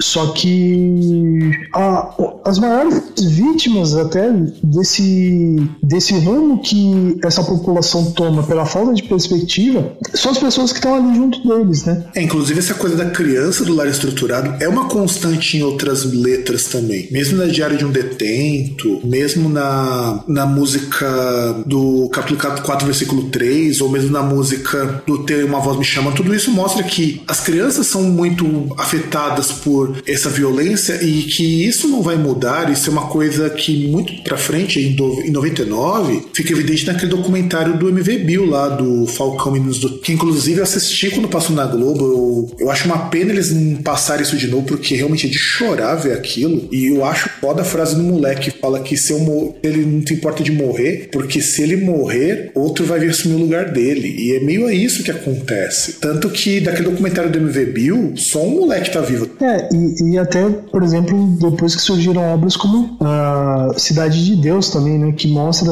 essa questão do... que assim, que, que na verdade isso é um ciclo, né, que na verdade assim, o, quem tá lá realmente é uma, é uma peça que ela é ela é reposta, né, tipo, o, ou o cara que ele entra nessa vida, ele entra nessa vida e ele, ele ganha algum destaque até ser preso ou morrer, ou ele morre ali no processo, né, mas aí se ele morre, ele é reposto. Sim. É rei morto ou reposto, né? Então é, é indiferente até, até porque o, o importante para ele é ele tentar de certa forma se encaixar num, num mundo que ele não se encaixa, né? E aí depois a gente chega para a próxima música, que é a Fórmula Mágica da Paz. E a Fórmula Mágica da Paz, eu acho primeiro que o título é maravilhoso, porque a ideia de fórmula mágica parece que é uma coisa que vai resolver tudo de uma vez só. E, e o curioso é que realmente a ideia de por que, que tudo isso daí tá num pé de guerra é muito simples. A execução que é meio foda. Porque ele destaca muito que ele precisa de um. de, uma, de alguma coisa para mudar essa situação. E ele fala que toda a experiência que ele teve na favela, toda a experiência que ele teve, tudo que ele é, respeitou e tudo que ele suportou serviu para ele como um grande aprendizado. E aí ele sabe que, por exemplo, nessas regiões como no Jardim Santo Eduardo, no Grajaú, Missionária, Funchal, Pedreira, a Joaniza, todos são regiões periféricas do Brasil, e aí ele sabe que essas pessoas ele tem necessidades de consumo que se transformam em desejos, que é isso que movimenta muito o crime. Nos anos 90 era muito disso, eu não sei agora como que está, mas eu lembro bem quando eu era mais novo, acho que talvez você até possa dizer isso melhor do que eu. Todo moleque de 12, 13 anos tinha como sonho ter um boné da hora, umas camisetas de 50 conto, uma calça jeans cara para caramba, um tênis de 300 reais e que não dava para conseguir isso aí. Ou o pai e a mãe se enchia de dívida, porque era a época que os carnês ganharam muita força, ou essa pessoa tinha que roubar de quem tinha. É, que, que até um ponto, tipo, por exemplo, eu tive um tênis da rainha, daqueles que tinha amortecedor, que ele foi roubado da nossa janela. Que tinha um cara que, inclusive, a gente sabe quem foi que, que fez isso, que, que era um cara que aí namorava com uma menina ali que era vizinha nossa, sabe-se lá onde ele morava, que pegou lá, minha mãe tinha lavado o tênis, eu tava na escola, ela ela tinha colocado ali, a gente tinha uma grade ali no, na janela, mas ficava no primeiro andar. Ela deixou o tênis ali secando quando foi ver, achou dois. Pois é. E, e sabe o que, que é o mais foda de tudo isso? Eu tive um tênis desse também muito tempo depois, quando começou a entrar dinheiro em casa, porque essa coisa de ter que usar roupa de doação. Então, muitas das coisas racionais eu passei quando eu era mais novo, sabe? Eu, entre 95 e 96, mais 96 para ser mais exato, muito do que mostra ali no Racionais eu passei, cara. Porra, você tem que imaginar que eu tive um tênis por três anos porque eu não tinha dinheiro para comprar um novo. Então, o pessoal não sabe como que é foda você realmente não ter dinheiro. Minha é aposentada, meu pai dava dinheiro quando dava para dar. A gente pagava aluguel daquele jeito. Quase todo o dinheiro da aposentadoria para minha mãe era para pagar aluguel e o que sobrava a gente ia comer o que os outros davam, sabe? Essa coisa de, de que ele coloca ali de repente e a gente não sentia essa necessidade de consumo. O foda era isso. Eu não tinha necessidade de ter uma coisa, um tênis da hora, uma camiseta da hora, essa coisa toda. Depois, quando minha mãe começou a ganhar um dinheiro, começaram a entrar essas coisas em casa, é que eu comecei a perceber o quanto os meus amigos faziam questão de ter essas coisas todas, sabe? É, que, que aí comigo já é um pouco diferente, né? Porque eu lembro que assim, uh, eu, eu, nasci na aclimação, né? Só que meus irmãos nasceram ali na, na, na Paulista, né? No Hospital Santa Catarina. Só que assim, meu pai ele trabalhava no Eletropaulo, assim, ele trabalhava desde quando o Eletropaulo era light, né? Ele, ele, ele veio da Bahia para São Paulo, né? Tipo, morava em pensão aí com, com, alguns conhecidos e tal. E aí entrou na, na Light, que depois virou Eletropaulo. E assim, tinha um emprego que era razoável, que dava para ter um, um, nível de vida razoável, né? Tipo, ele, ele trabalhava como eletricista de. Tipo, eletricista mesmo, de pegar, fazer reparo em poste, só que ele dirigia caminhão também, né? Chegou no máximo a, a chefe de sessão. Não cresceu muito, mas tinha um salário razoável. Só que a, até minha mãe, ela teve o primeiro, o segundo filho, ela trabalhava fora tal. Teve até meu irmão trabalhava fora. Só que aí depois viu que não dá para deixar alguém cuidando da gente. Se não me engano, acho que até foi num episódio que eu consegui. que ela saiu correndo da, da escola que ela trabalhava para me levar no, no ponto-socorro, porque eu tinha caído de, um, de uma mureta que tinha na casa que a gente morava, que era uma casa alugada, e caí de cara no, naqueles blocos. Sabe aqueles blocos cinza? Caralho! Tijolo baiano, é? É, não, era um bloco mesmo, não era tijolo, né? Que aí. acho que eu tinha deixado que alguma coisa, tipo, que, que a casa ela ficava num, num, nível elevado, assim, em relação à rua, né? E assim, eu de, deixei cair alguma coisa dentro desses blocos e tal. Tava em cima dessa mureta, eu tava olhando para baixo, olhei assim para baixo e de repente eu caí de cara no, no bloco e, tipo, cortei assim no, embaixo do nariz. Inclusive, eu tenho cicatriz até hoje, assim, embaixo do nariz. E aí minha mãe saiu correndo, tipo, tinha uma prima nossa que ficava cuidando da gente, né? E aí minha mãe saiu do hospital, saiu do trabalho para me levar no, no pronto-socorro e tal. Tipo, foi um bagulho não é muito sério, mas. E, e aí até depois, assim, a gente foi morar na Coab porque assim, a gente morava numa casa alugada no, no Jabaquara, inclusive até, até perto ali da. perto ali da, da rodovia, mas, mas não muito perto, né? Uma casa razoável, até um, uma rua tranquila tal. Ficava atrás de um clube. Só que aí a gente teve que mudar de lá porque o, o dono da casa, pelo que parece, o filho dele casou e aí o filho dele precisava de uma casa para morar, né? Então aí a gente foi gentilmente convidado a se retirar. E aí o que meu pai foi fazer foi comprar um, um apartamento da Coab, né? Então, e aí, é, agora, inclusive voltando agora para a Fórmula Mágica da Paz, que ele mostra, por exemplo, muito de que você precisava ter um cara, ter um cara com todas essas coisas da hora para conquistar a mulher. E que ele aconselha, não, não, você tem que procurar alguém que queira você pelo que você é, não pelas suas roupas, não pelas suas posses. E, e aí até chega num, num, ponto aí, né, que muitas pessoas acusam o, o Racionais de ser machista, né, que aí ele fala, né, até retomando o que aparece em Qual Mentira Vou Acreditar, que, que é aquele negócio, né, que tem muita mina ali naquele, no, no contexto dele, que assim, ela vai atrás do cara que, que tem é, condições materiais, né, de certa forma até para não repetir aquilo que, que, que eles viveram ali, que eles vivem no contexto ali de lar desestruturado, de, de, de falta, né, mesmo, de, de não ter o básico e tal, e, e que aí acaba que muita, muito contexto a mulher vai atrás daquele cara que tem alguma coisa, né? Tipo, que não adianta você ser esforçado, mas ainda assim só subsistir. Que aí a mulher ela só vai se interessar por você se você for um cara que você tem condição de ter um nível de consumo, né? E até mesmo na época que até coisa como a NBA se popularizou aqui, então aqueles bonés de time de, da NBA ficaram famosos, jaqueta também, né? Eu lembro, inclusive, que o meu tio, nessa época, ele tinha viajado para os Estados Unidos a trabalho, ele tinha um monte dessas coisas de, de time de basquete, e ele tinha me dado um boné do Charlotte Hornets nessa época. Que, que era moda pra caralho, tipo, coisas do Charlotte Hornets que, tipo, jaqueta, boné. T também foi popularizar algumas coisas assim, só que mais pela questão de estilo do que do esporte estar passando aqui, né? Que, de time de, de beisebol, né? Principalmente Red Sox. Sim, sim, sim. O Raiders também, acho que é de hockey. Inclusive, o pessoal que podia comprar essas coisas importadas era muito rico, porque viajar era difícil. E quando chegavam essas coisas aqui no Brasil, os caras cobravam tipo 60 conto boné. Sim. Sendo que você comprava uma reprodução muito parecida no camelô por 5, sabe? Eu, eu lembro dessas coisas, porque o importante era visual. E aí, nessa música aqui na Fórmula Mágica da Paz, ela, ele resume que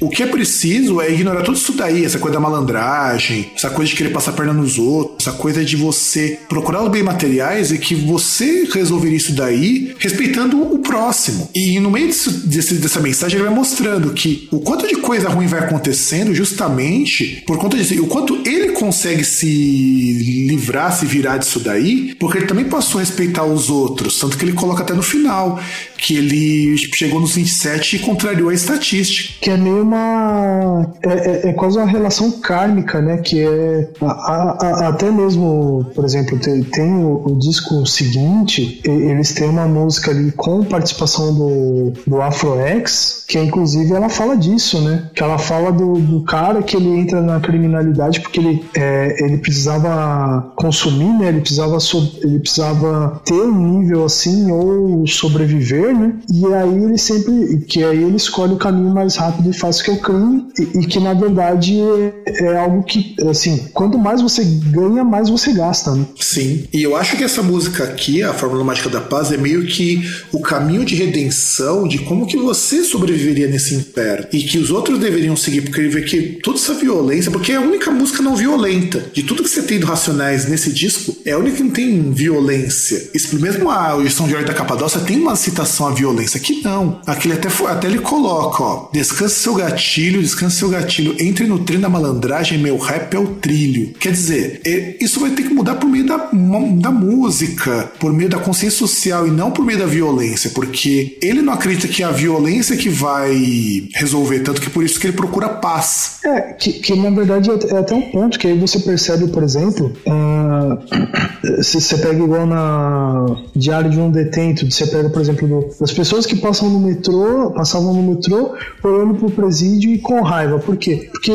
Muitos de, por exemplo, assim, que, que veem, o, às vezes até conhecidos e amigos que viraram criminosos, acabam se tornando vítima. Então é aquele negócio. É, é, é todo um crime, é toda uma estrutura que ele atinge a pessoa que tá ali do seu lado, né? Que é aquele negócio que é o pobre que rouba pobre, né? E aí o disco termina maravilhosamente com a música Salve, que é meio que a mensagem deles para o resto da comunidade, que é aquela coisa da união. Aí ele começa a falar que nada, nada do que vai acontecer, repressão, aprisionamento, vai impedir que a ideia propague. E aí ele começa a citar um monte de locais que são locais periféricos bastante tensos na época e hoje não mudaram muita coisa não. O Jardim Ivana... No Brasil inteiro, né? Exato, no Jardim, Brasil inteiro, não pega só em São Paulo. Jardim não, então, Ivana... Justamente que aí fala do... Que, que, que aí, assim, ele fala de alguns, alguns lugares lugares em São Paulo, de bairros. Aí depois vai falando da região metropolitana, fala inclusive de Barueri, numa época assim que, né, tipo, a Alphaville era um negócio tipo separado, tão separado que é, é, era quase um município, né? É, ó, e, Era quase e- e olha os lugares aí, ó. O Jardim Evana, o Parque do Engenho, Gerivá, Jardim Rosana, Pirajussara, Santa Teresa. Inclusive, Pira- Pirajussara melhorou muito tempo pra cá. Não, Vaz então, mas aí ele fala outros lugares, né? Fala de favelas do Rio de Janeiro. Sim. é, Brasília, inclusive. Ó, o Parque Santo Antônio. O Parque Santo Antônio é lá na Vila Formosa, lá onde eu trabalho. Ali perto onde eu trabalho. Tem essa favela aí até hoje, o lugar é punk, cara. E aí tem, ó, Novo Oriente, Parque Arariba, Jardim Ingá, que aí já estão indo pro Rio de Janeiro. Parque IP, pessoal da Sabim, Jardim Marcelo, Cidade Ademar, Jardim São Carlos, Jardim Primavera, Santa Amélia, Jardim Santa Terezinha, Jardim Miriam, Vila Santa Catarina. Isso tudo é Rio de Janeiro. Cidade Ademar, já.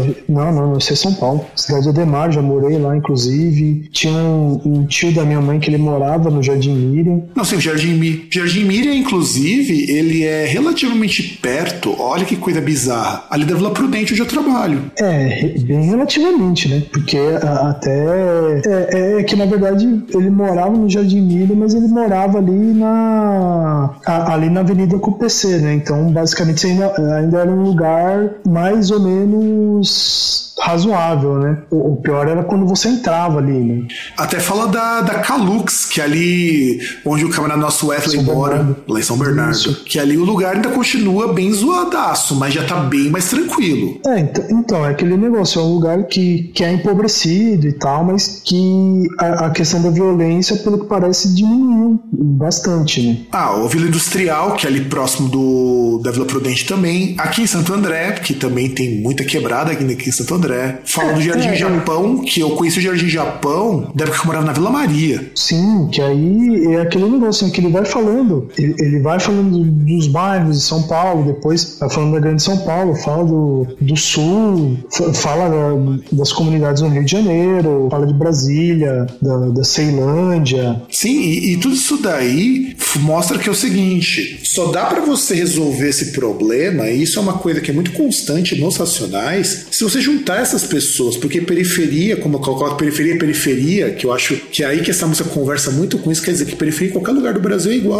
E, e ele meio que retoma al- algo que tinha no fim de semana no parque, né? Que chega no final ali que o, o Mano Brown ele chama o Netinho e o Netinho vai falando dos lugares lá e tipo, e eles mandando um salve, tipo, ó, a gente tá junto, assim, a nossa realidade é a mesma tal, né? É, tanto que ainda coloca, eu acredito na palavra de um homem de pele escura e de cabelo crespo que andava entre mendigos leprosos pegando, pregando igualdade, um homem chamado Jesus. Então ele coloca muito que ela, na época não estava nem muito divulgado, que Jesus também era um homem que não era branco, ou, ou que o Jesus dele é, é o Jesus dos pobres, o Jesus que andava entre marginais, não aquela imagem da igreja neopentecostal. É, nem, nem pentecostal, né? Aquela imagem tradicional de da tradição católica, inclusive, que é do Jesus caucasiano, né? Sim, sendo que historicamente isso era impossível de acontecer na região onde ele estava. Mas aí eles falam, ah, mas judeu é branco. O judeu é branco até a página 2, né? É. Judeu é branco quando eles vão migrar para outras regiões. Eu, eu lembro que eu li uns tratados históricos sobre isso. Árabe sim é branco, por incrível que pareça. Tem muito árabe branco. Se o Jesus fosse árabe, era mais fácil ele ser branco se ele fosse árabe. Não se ele fosse judeu. O judeu que morava aqui naquela daquela região ali, eles eram mais amorenados, até por conta do sol. Assim como os romanos também não eram branquelos. É, é muito difícil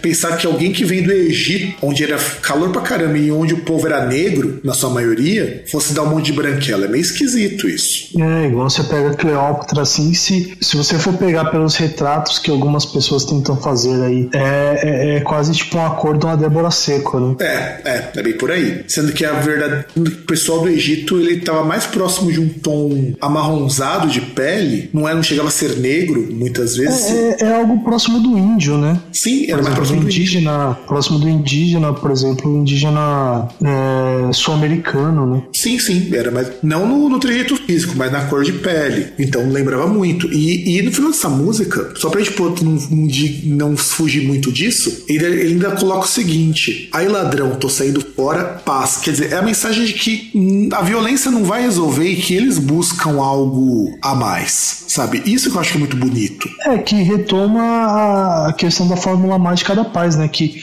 que ele busca uma, uma solução, né? Não, não simplesmente ver o lado dele imediato, né? Exato. E antes pra gente poder fazer as nossas considerações finais, que já quando isso aqui é um clássico, até porque esse programa vai ser muito longo e eu espero que você, ouvinte, tenha aguentado a gente falando até então. Cara, eu posso dizer o seguinte: se não tivesse acontecido sobrevivendo no inferno, eu acho que muito do rap nacional não teria chegado no mainstream, pelo menos não nos anos 90. E, inclusive, é interessante, eu tava vendo algumas coisas algumas entrevistas que o Brown deu até recentemente, que até é interessante porque ele fala que hoje em dia sobreviver no inferno seria repudiado, né? Ah, com certeza, pelo, com certeza. Pelo, pelo, perfil do. principalmente do, do morador periférico, né? Que é uma, uma população que sabe-se lá porque ela, ela se volta contra ela mesma, né? Ela repudia a si própria e, e até por conta disso ela, ela vota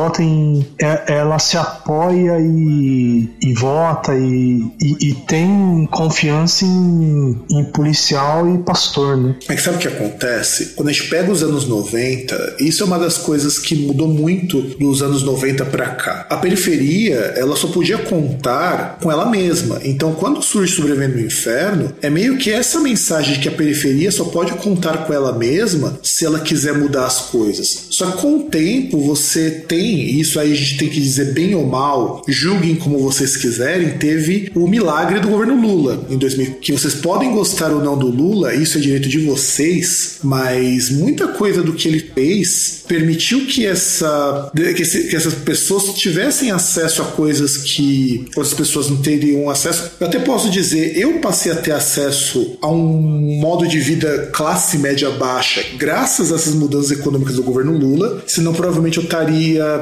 hoje sem faculdade, eu estaria provavelmente trabalhando no supermercado ou em algum lugar para ganhar um salário de merda, e muito possivelmente nem gravando esse podcast eu estaria, porque eu não teria nem tido dinheiro para comprar os meus equipamentos, nem ido viajar fora. E, e só um ponto também, a, é, a, até a questão assim, você pega de políticas que, erradas ou não, até em algum ponto bastante erradas, de desoneração de principalmente produtos assim de consumo, que popularizaram algumas coisas assim, né? Que aí você pega a questão de uh, periferia de você ter, por exemplo, pessoas que têm, têm celular, tem até mais de, de um celular, ter celular de última geração, ter computador em casa, e ter televisão, e fogão, geladeira, e máquina de lavar, e, e ter acesso a esses bens de consumo, né? Só que aí até um ponto que eu acho interessante que o Brown ele fala, né, que ah, que até casa bem com, com, com, as letras, que eles falavam que assim, a, a questão da, da melhoria das coisas, mas uma melhoria de fato, ela só ocorreria se as pessoas se, se mobilizassem para modificar o coletivo, né? Só que aí, na verdade, o, a questão da visão individualista ela continuou. Então, por isso que uh, as pessoas se fiam em pastores neopentecostais aí, essa questão da teologia da prosperidade, né? Essa crença de que não, não tem essa de não, que você vai ter quando você morrer. O Deus quer que você seja rico agora. Sim, exatamente. Né? E, o, aí você também, aqui, o César, lá em dobro, Sim, né? não, e o que também vai fortalecer é que a mensagem sobrevivendo no inferno, ela é muito boa, eu acho ela muito importante, mas ela começa a ficar cada vez mais enfraquecida, porque graças a esse momento em que você aumenta o poder de consumo, junto com o poder de consumo vem também um pensamento que inclusive é um pensamento criticado no próprio Sobrevivendo no Inferno, de que você precisa manter esse padrão de consumo e esse consumismo vai gerar um pensamento muito conservador também, que vai tomar muito a periferia. Essa periferia que de repente vai lutar contra ela mesma e não vai buscar essa representatividade da mesma maneira que você também começa a ter uma periferia que vê orgulho em ser periférico. O que está muito errado, porque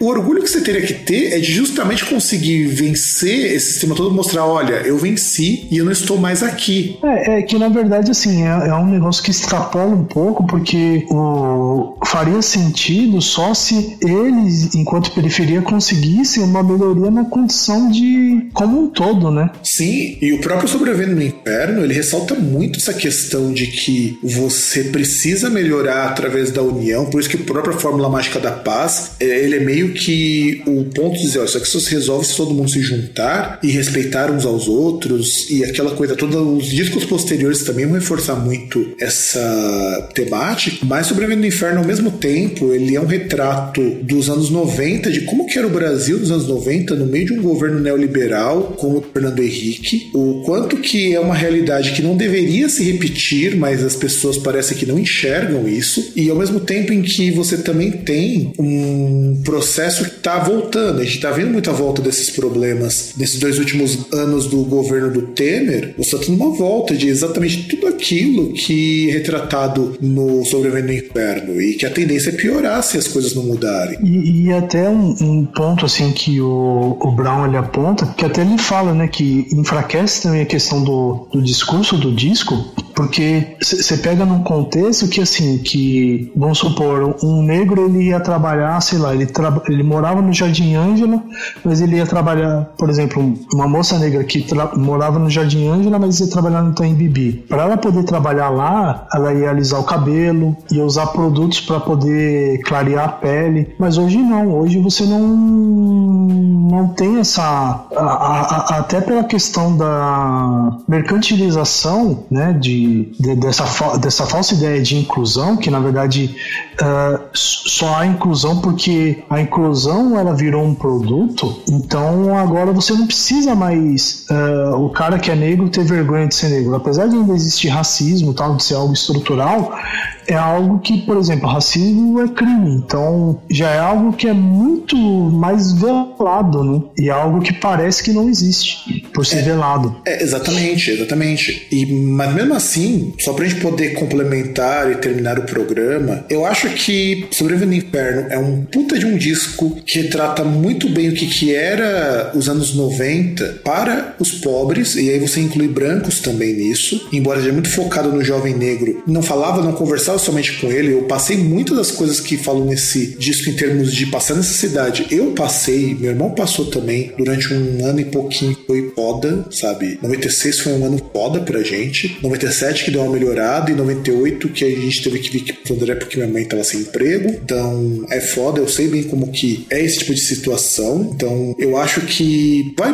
melhorar a inclusão das pessoas na, na lá na verdade Pinas. Eu acho que não, mas já é um começo para talvez você humanizar um pouco esse processo, trazendo coisas mais próximas da juventude, porque Racionais é muito mais fácil de você explicar, você mostrar para uma juventude, muitas vezes, do que você ter que trabalhar com Guimarães Rosa, quando eu tenho um trabalho do cacete para explicar para meus alunos como Guimarães Rosa funciona. E, e, e que é algo que dialoga muito mais, né? Porque por exemplo, você pegar um, Grandes Sertões Vereda, sabe? Tipo, é, já há um abismo assim histórico muito grande da, por exemplo, de pessoas que passaram por esse processo de, de retirante e tal, do, do que as pessoas vivem agora, né? E, e, é uma obra, como eu disse no início, é, é, muito mais contemporânea, tem muito mais a ver, conversa muito mais com essas pessoas. Que tipo, eu, eu lembro da época que eu fazia vestibular, meu, que eu peguei lá, por exemplo, para ler e, e, eu não consegui chegar na metade, por exemplo, do Ateneu, que era um negócio que não conversava comigo. Eu, algo como a Hora da Estrela também, mas é questão da, da estrutura e outras coisas também, porque eu sentia ódio da protagonista. Mas aí que tá. O grande fator de literatura desse tipo ser jogada para jovem, que eu sempre me coloco com, é que você não prepara a pessoa para ler isso. Eu preparo os meus alunos para lerem essas obras justamente porque eu sei que não é fácil. Eu cito o meu grande exemplo, quando eu na escola tive que ler Macunaíma, eu lembro que eu detestei o livro, e assim, detestei porque, assim como todo jovem de 17 anos, eu era um puta de um babaca que só gostava de coisa de aventura. E de repente. Cara, eu, eu amei Macunaíma. Então, sabe o que, que é o mais foda? Na faculdade, eu aprendi a gostar muito do Macunaíma e ver que aquilo era genial. Porque na faculdade eu tive que fazer um trabalho e eu peguei uma edição crítica. Quando meu irmão namorava uma mina lá da PUC, então eu pegava livro por lá, porque era muito mais fácil para eu ler e tudo mais, e eu pegava sempre a edição crítica, que é que meu irmão trazia. E do Macunaíma, eu li acho que uns cinco artigos posteriores à história do livro e que me ajudaram a entender muito melhor a história e a própria construção e tudo mais. Eu achei aquilo magnífico. E aí que eu passei também, então, quando eu trabalho com literatura com os meus alunos, a fazer uma coisa que ajuda muito a pessoa a entender, que é pesquisar, é discutir. Eu não passo prova de livro, porque eu acho daí um horror. E eu acho que Sobrevivendo no Inferno, ele dialoga muito com esse tipo de coisa que eu faço, porque não tem como você passar uma prova disso. É uma coisa para você realmente sentar com a molecadinha e discutir. E é uma coisa que está muito mais próxima, até porque é uma. Em, primeiro lugar, é uma obra diferente, né? Porque eu não lembro assim de vestibular que cobrasse música. Tipo, cobrava peça, essas coisas, mas música assim, não, não lembro, entendeu? De, de cobrar um disco assim para você estudar e tal. O mais próximo que a gente chega é o que cobra poesia. Sim. Porque você tem que ler, por exemplo, para este ano, tem o Sentimento do Mundo do Drummond, que eu já tô achando assim, como que eu vou trabalhar isso daí com uma molecada que não lê poesia, sabe? Agora, Sobrevivendo no Inferno é muito mais fácil. A molecada pode continuar lendo poesia e ela também pode ser, e olha que o professor que for esperto vai ganhar muito aluno, começa com esse com essa obra, depois você consegue puxar para outros livros, porque se você mostrar para ele como que lê de forma acadêmica essas coisas, analisar as figuras, analisar as metáforas, as, as metonímias, os contrastes que o texto apresenta, a forma de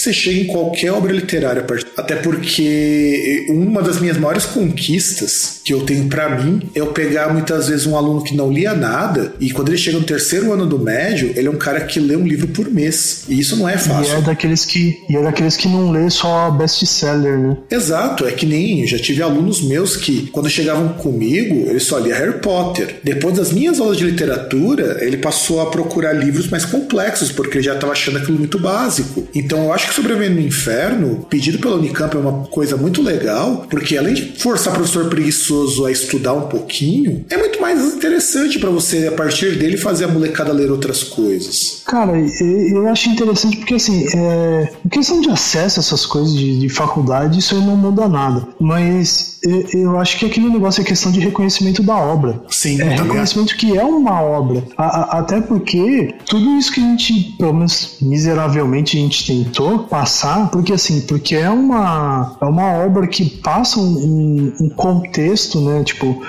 primeiro lugar, não é uma obra de ficção. Uh, por mais que eu goste de Rhapsody e tal e coisas do tipo, e acho que, por exemplo, Symphony of Enchanted Lands é legal, é, é, é muito diferente você pegar um, uma obra musical que, te, que conta uma história fantástica de pegar uma obra que tem a ver com algo que aconteceu ou que ainda acontece e, e de um contexto principalmente que está ali próximo de você ou já esteve próximo de você. Exatamente. Bom, e vamos encerrar o programa porque já deu aqui na gravação estão três horas de gravação, então se você ouvinte conseguir ouvir isso daí, porque eu não vou lançar em duas partes, já estou avisando isso, porque não dá pra gente separar isso. A análise tem que ser feita integralmente. A gente não a gente tem, a gente tem duas horas. A gente tem duas horas de de análise, cara. Você tem uma ideia do que é isso? A nossa análise demorou mais do que falar sobre o disco. Então, vocês vão ouvir isso daqui na íntegra. Talvez se eu lançar em duas partes, isso eu vou decidir na hora. Vocês vão pegar as duas no mesmo dia pra gente ter isso de uma vez. E César, se o cara quiser entrar em contato com a gente sem ser para nos processar, o que, que ele tem que fazer? Ah, pode entrar pra nos processar. Eu, se me processar, não ganha porra nenhuma. É, você, você procura Groundcast no, no Facebook, você pode entrar no groundcast.com.br, onde você vai ter lá, além do, dos episódios podcasts, to, todos os textos que a gente produz, uh, entrevistas, aí no caso escritas, que não são tantas quanto entrevistas de áudio que você pode conferir aqui no podcast também nos agregadores. Você pode procurar, no caso a gente ali pelo iTunes também,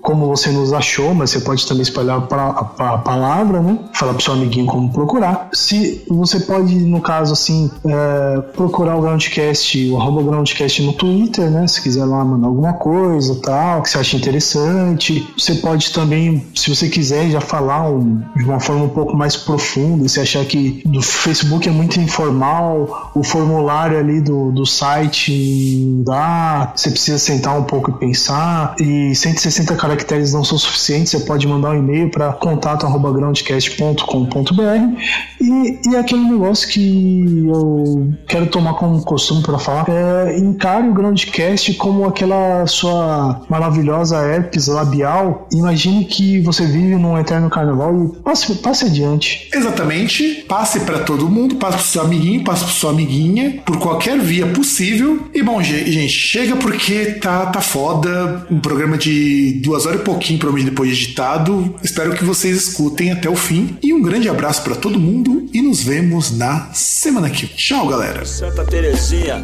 Jardim Milha, Vila Santa Catarina, aí Vietnã. Cocaia, Cipó, Colônia, Campanária e Diadema, Calux em São Bernardo, Vila Industrial em Santo André, Bairro das Pimentas, Brasilândia, Jardim Japão, Jardim Hebron, Coab 1, Coab 2, São Mateus, Itaim, Cidade Tiradentes, Barueri, Coab de Taipas, Mangueira, Borel, Cidade de Deus, e aí DF, Expansão, P Norte, P Sul, e aí pessoal do Sul, Restinga, e aí Quebrada, Zona Noroeste, Santos, Rádio Favela, BH, e pra todos os aliados espalhados pelas favelas do Brasil, firma! todos os DJs, todos os MCs que fazem do rap a trilha sonora do gueto.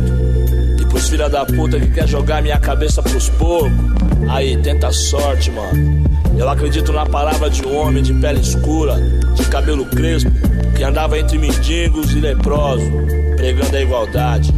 Um homem chamado Jesus. Só ele sabe a minha hora. Aí ladrão, tô saindo fora. Paz.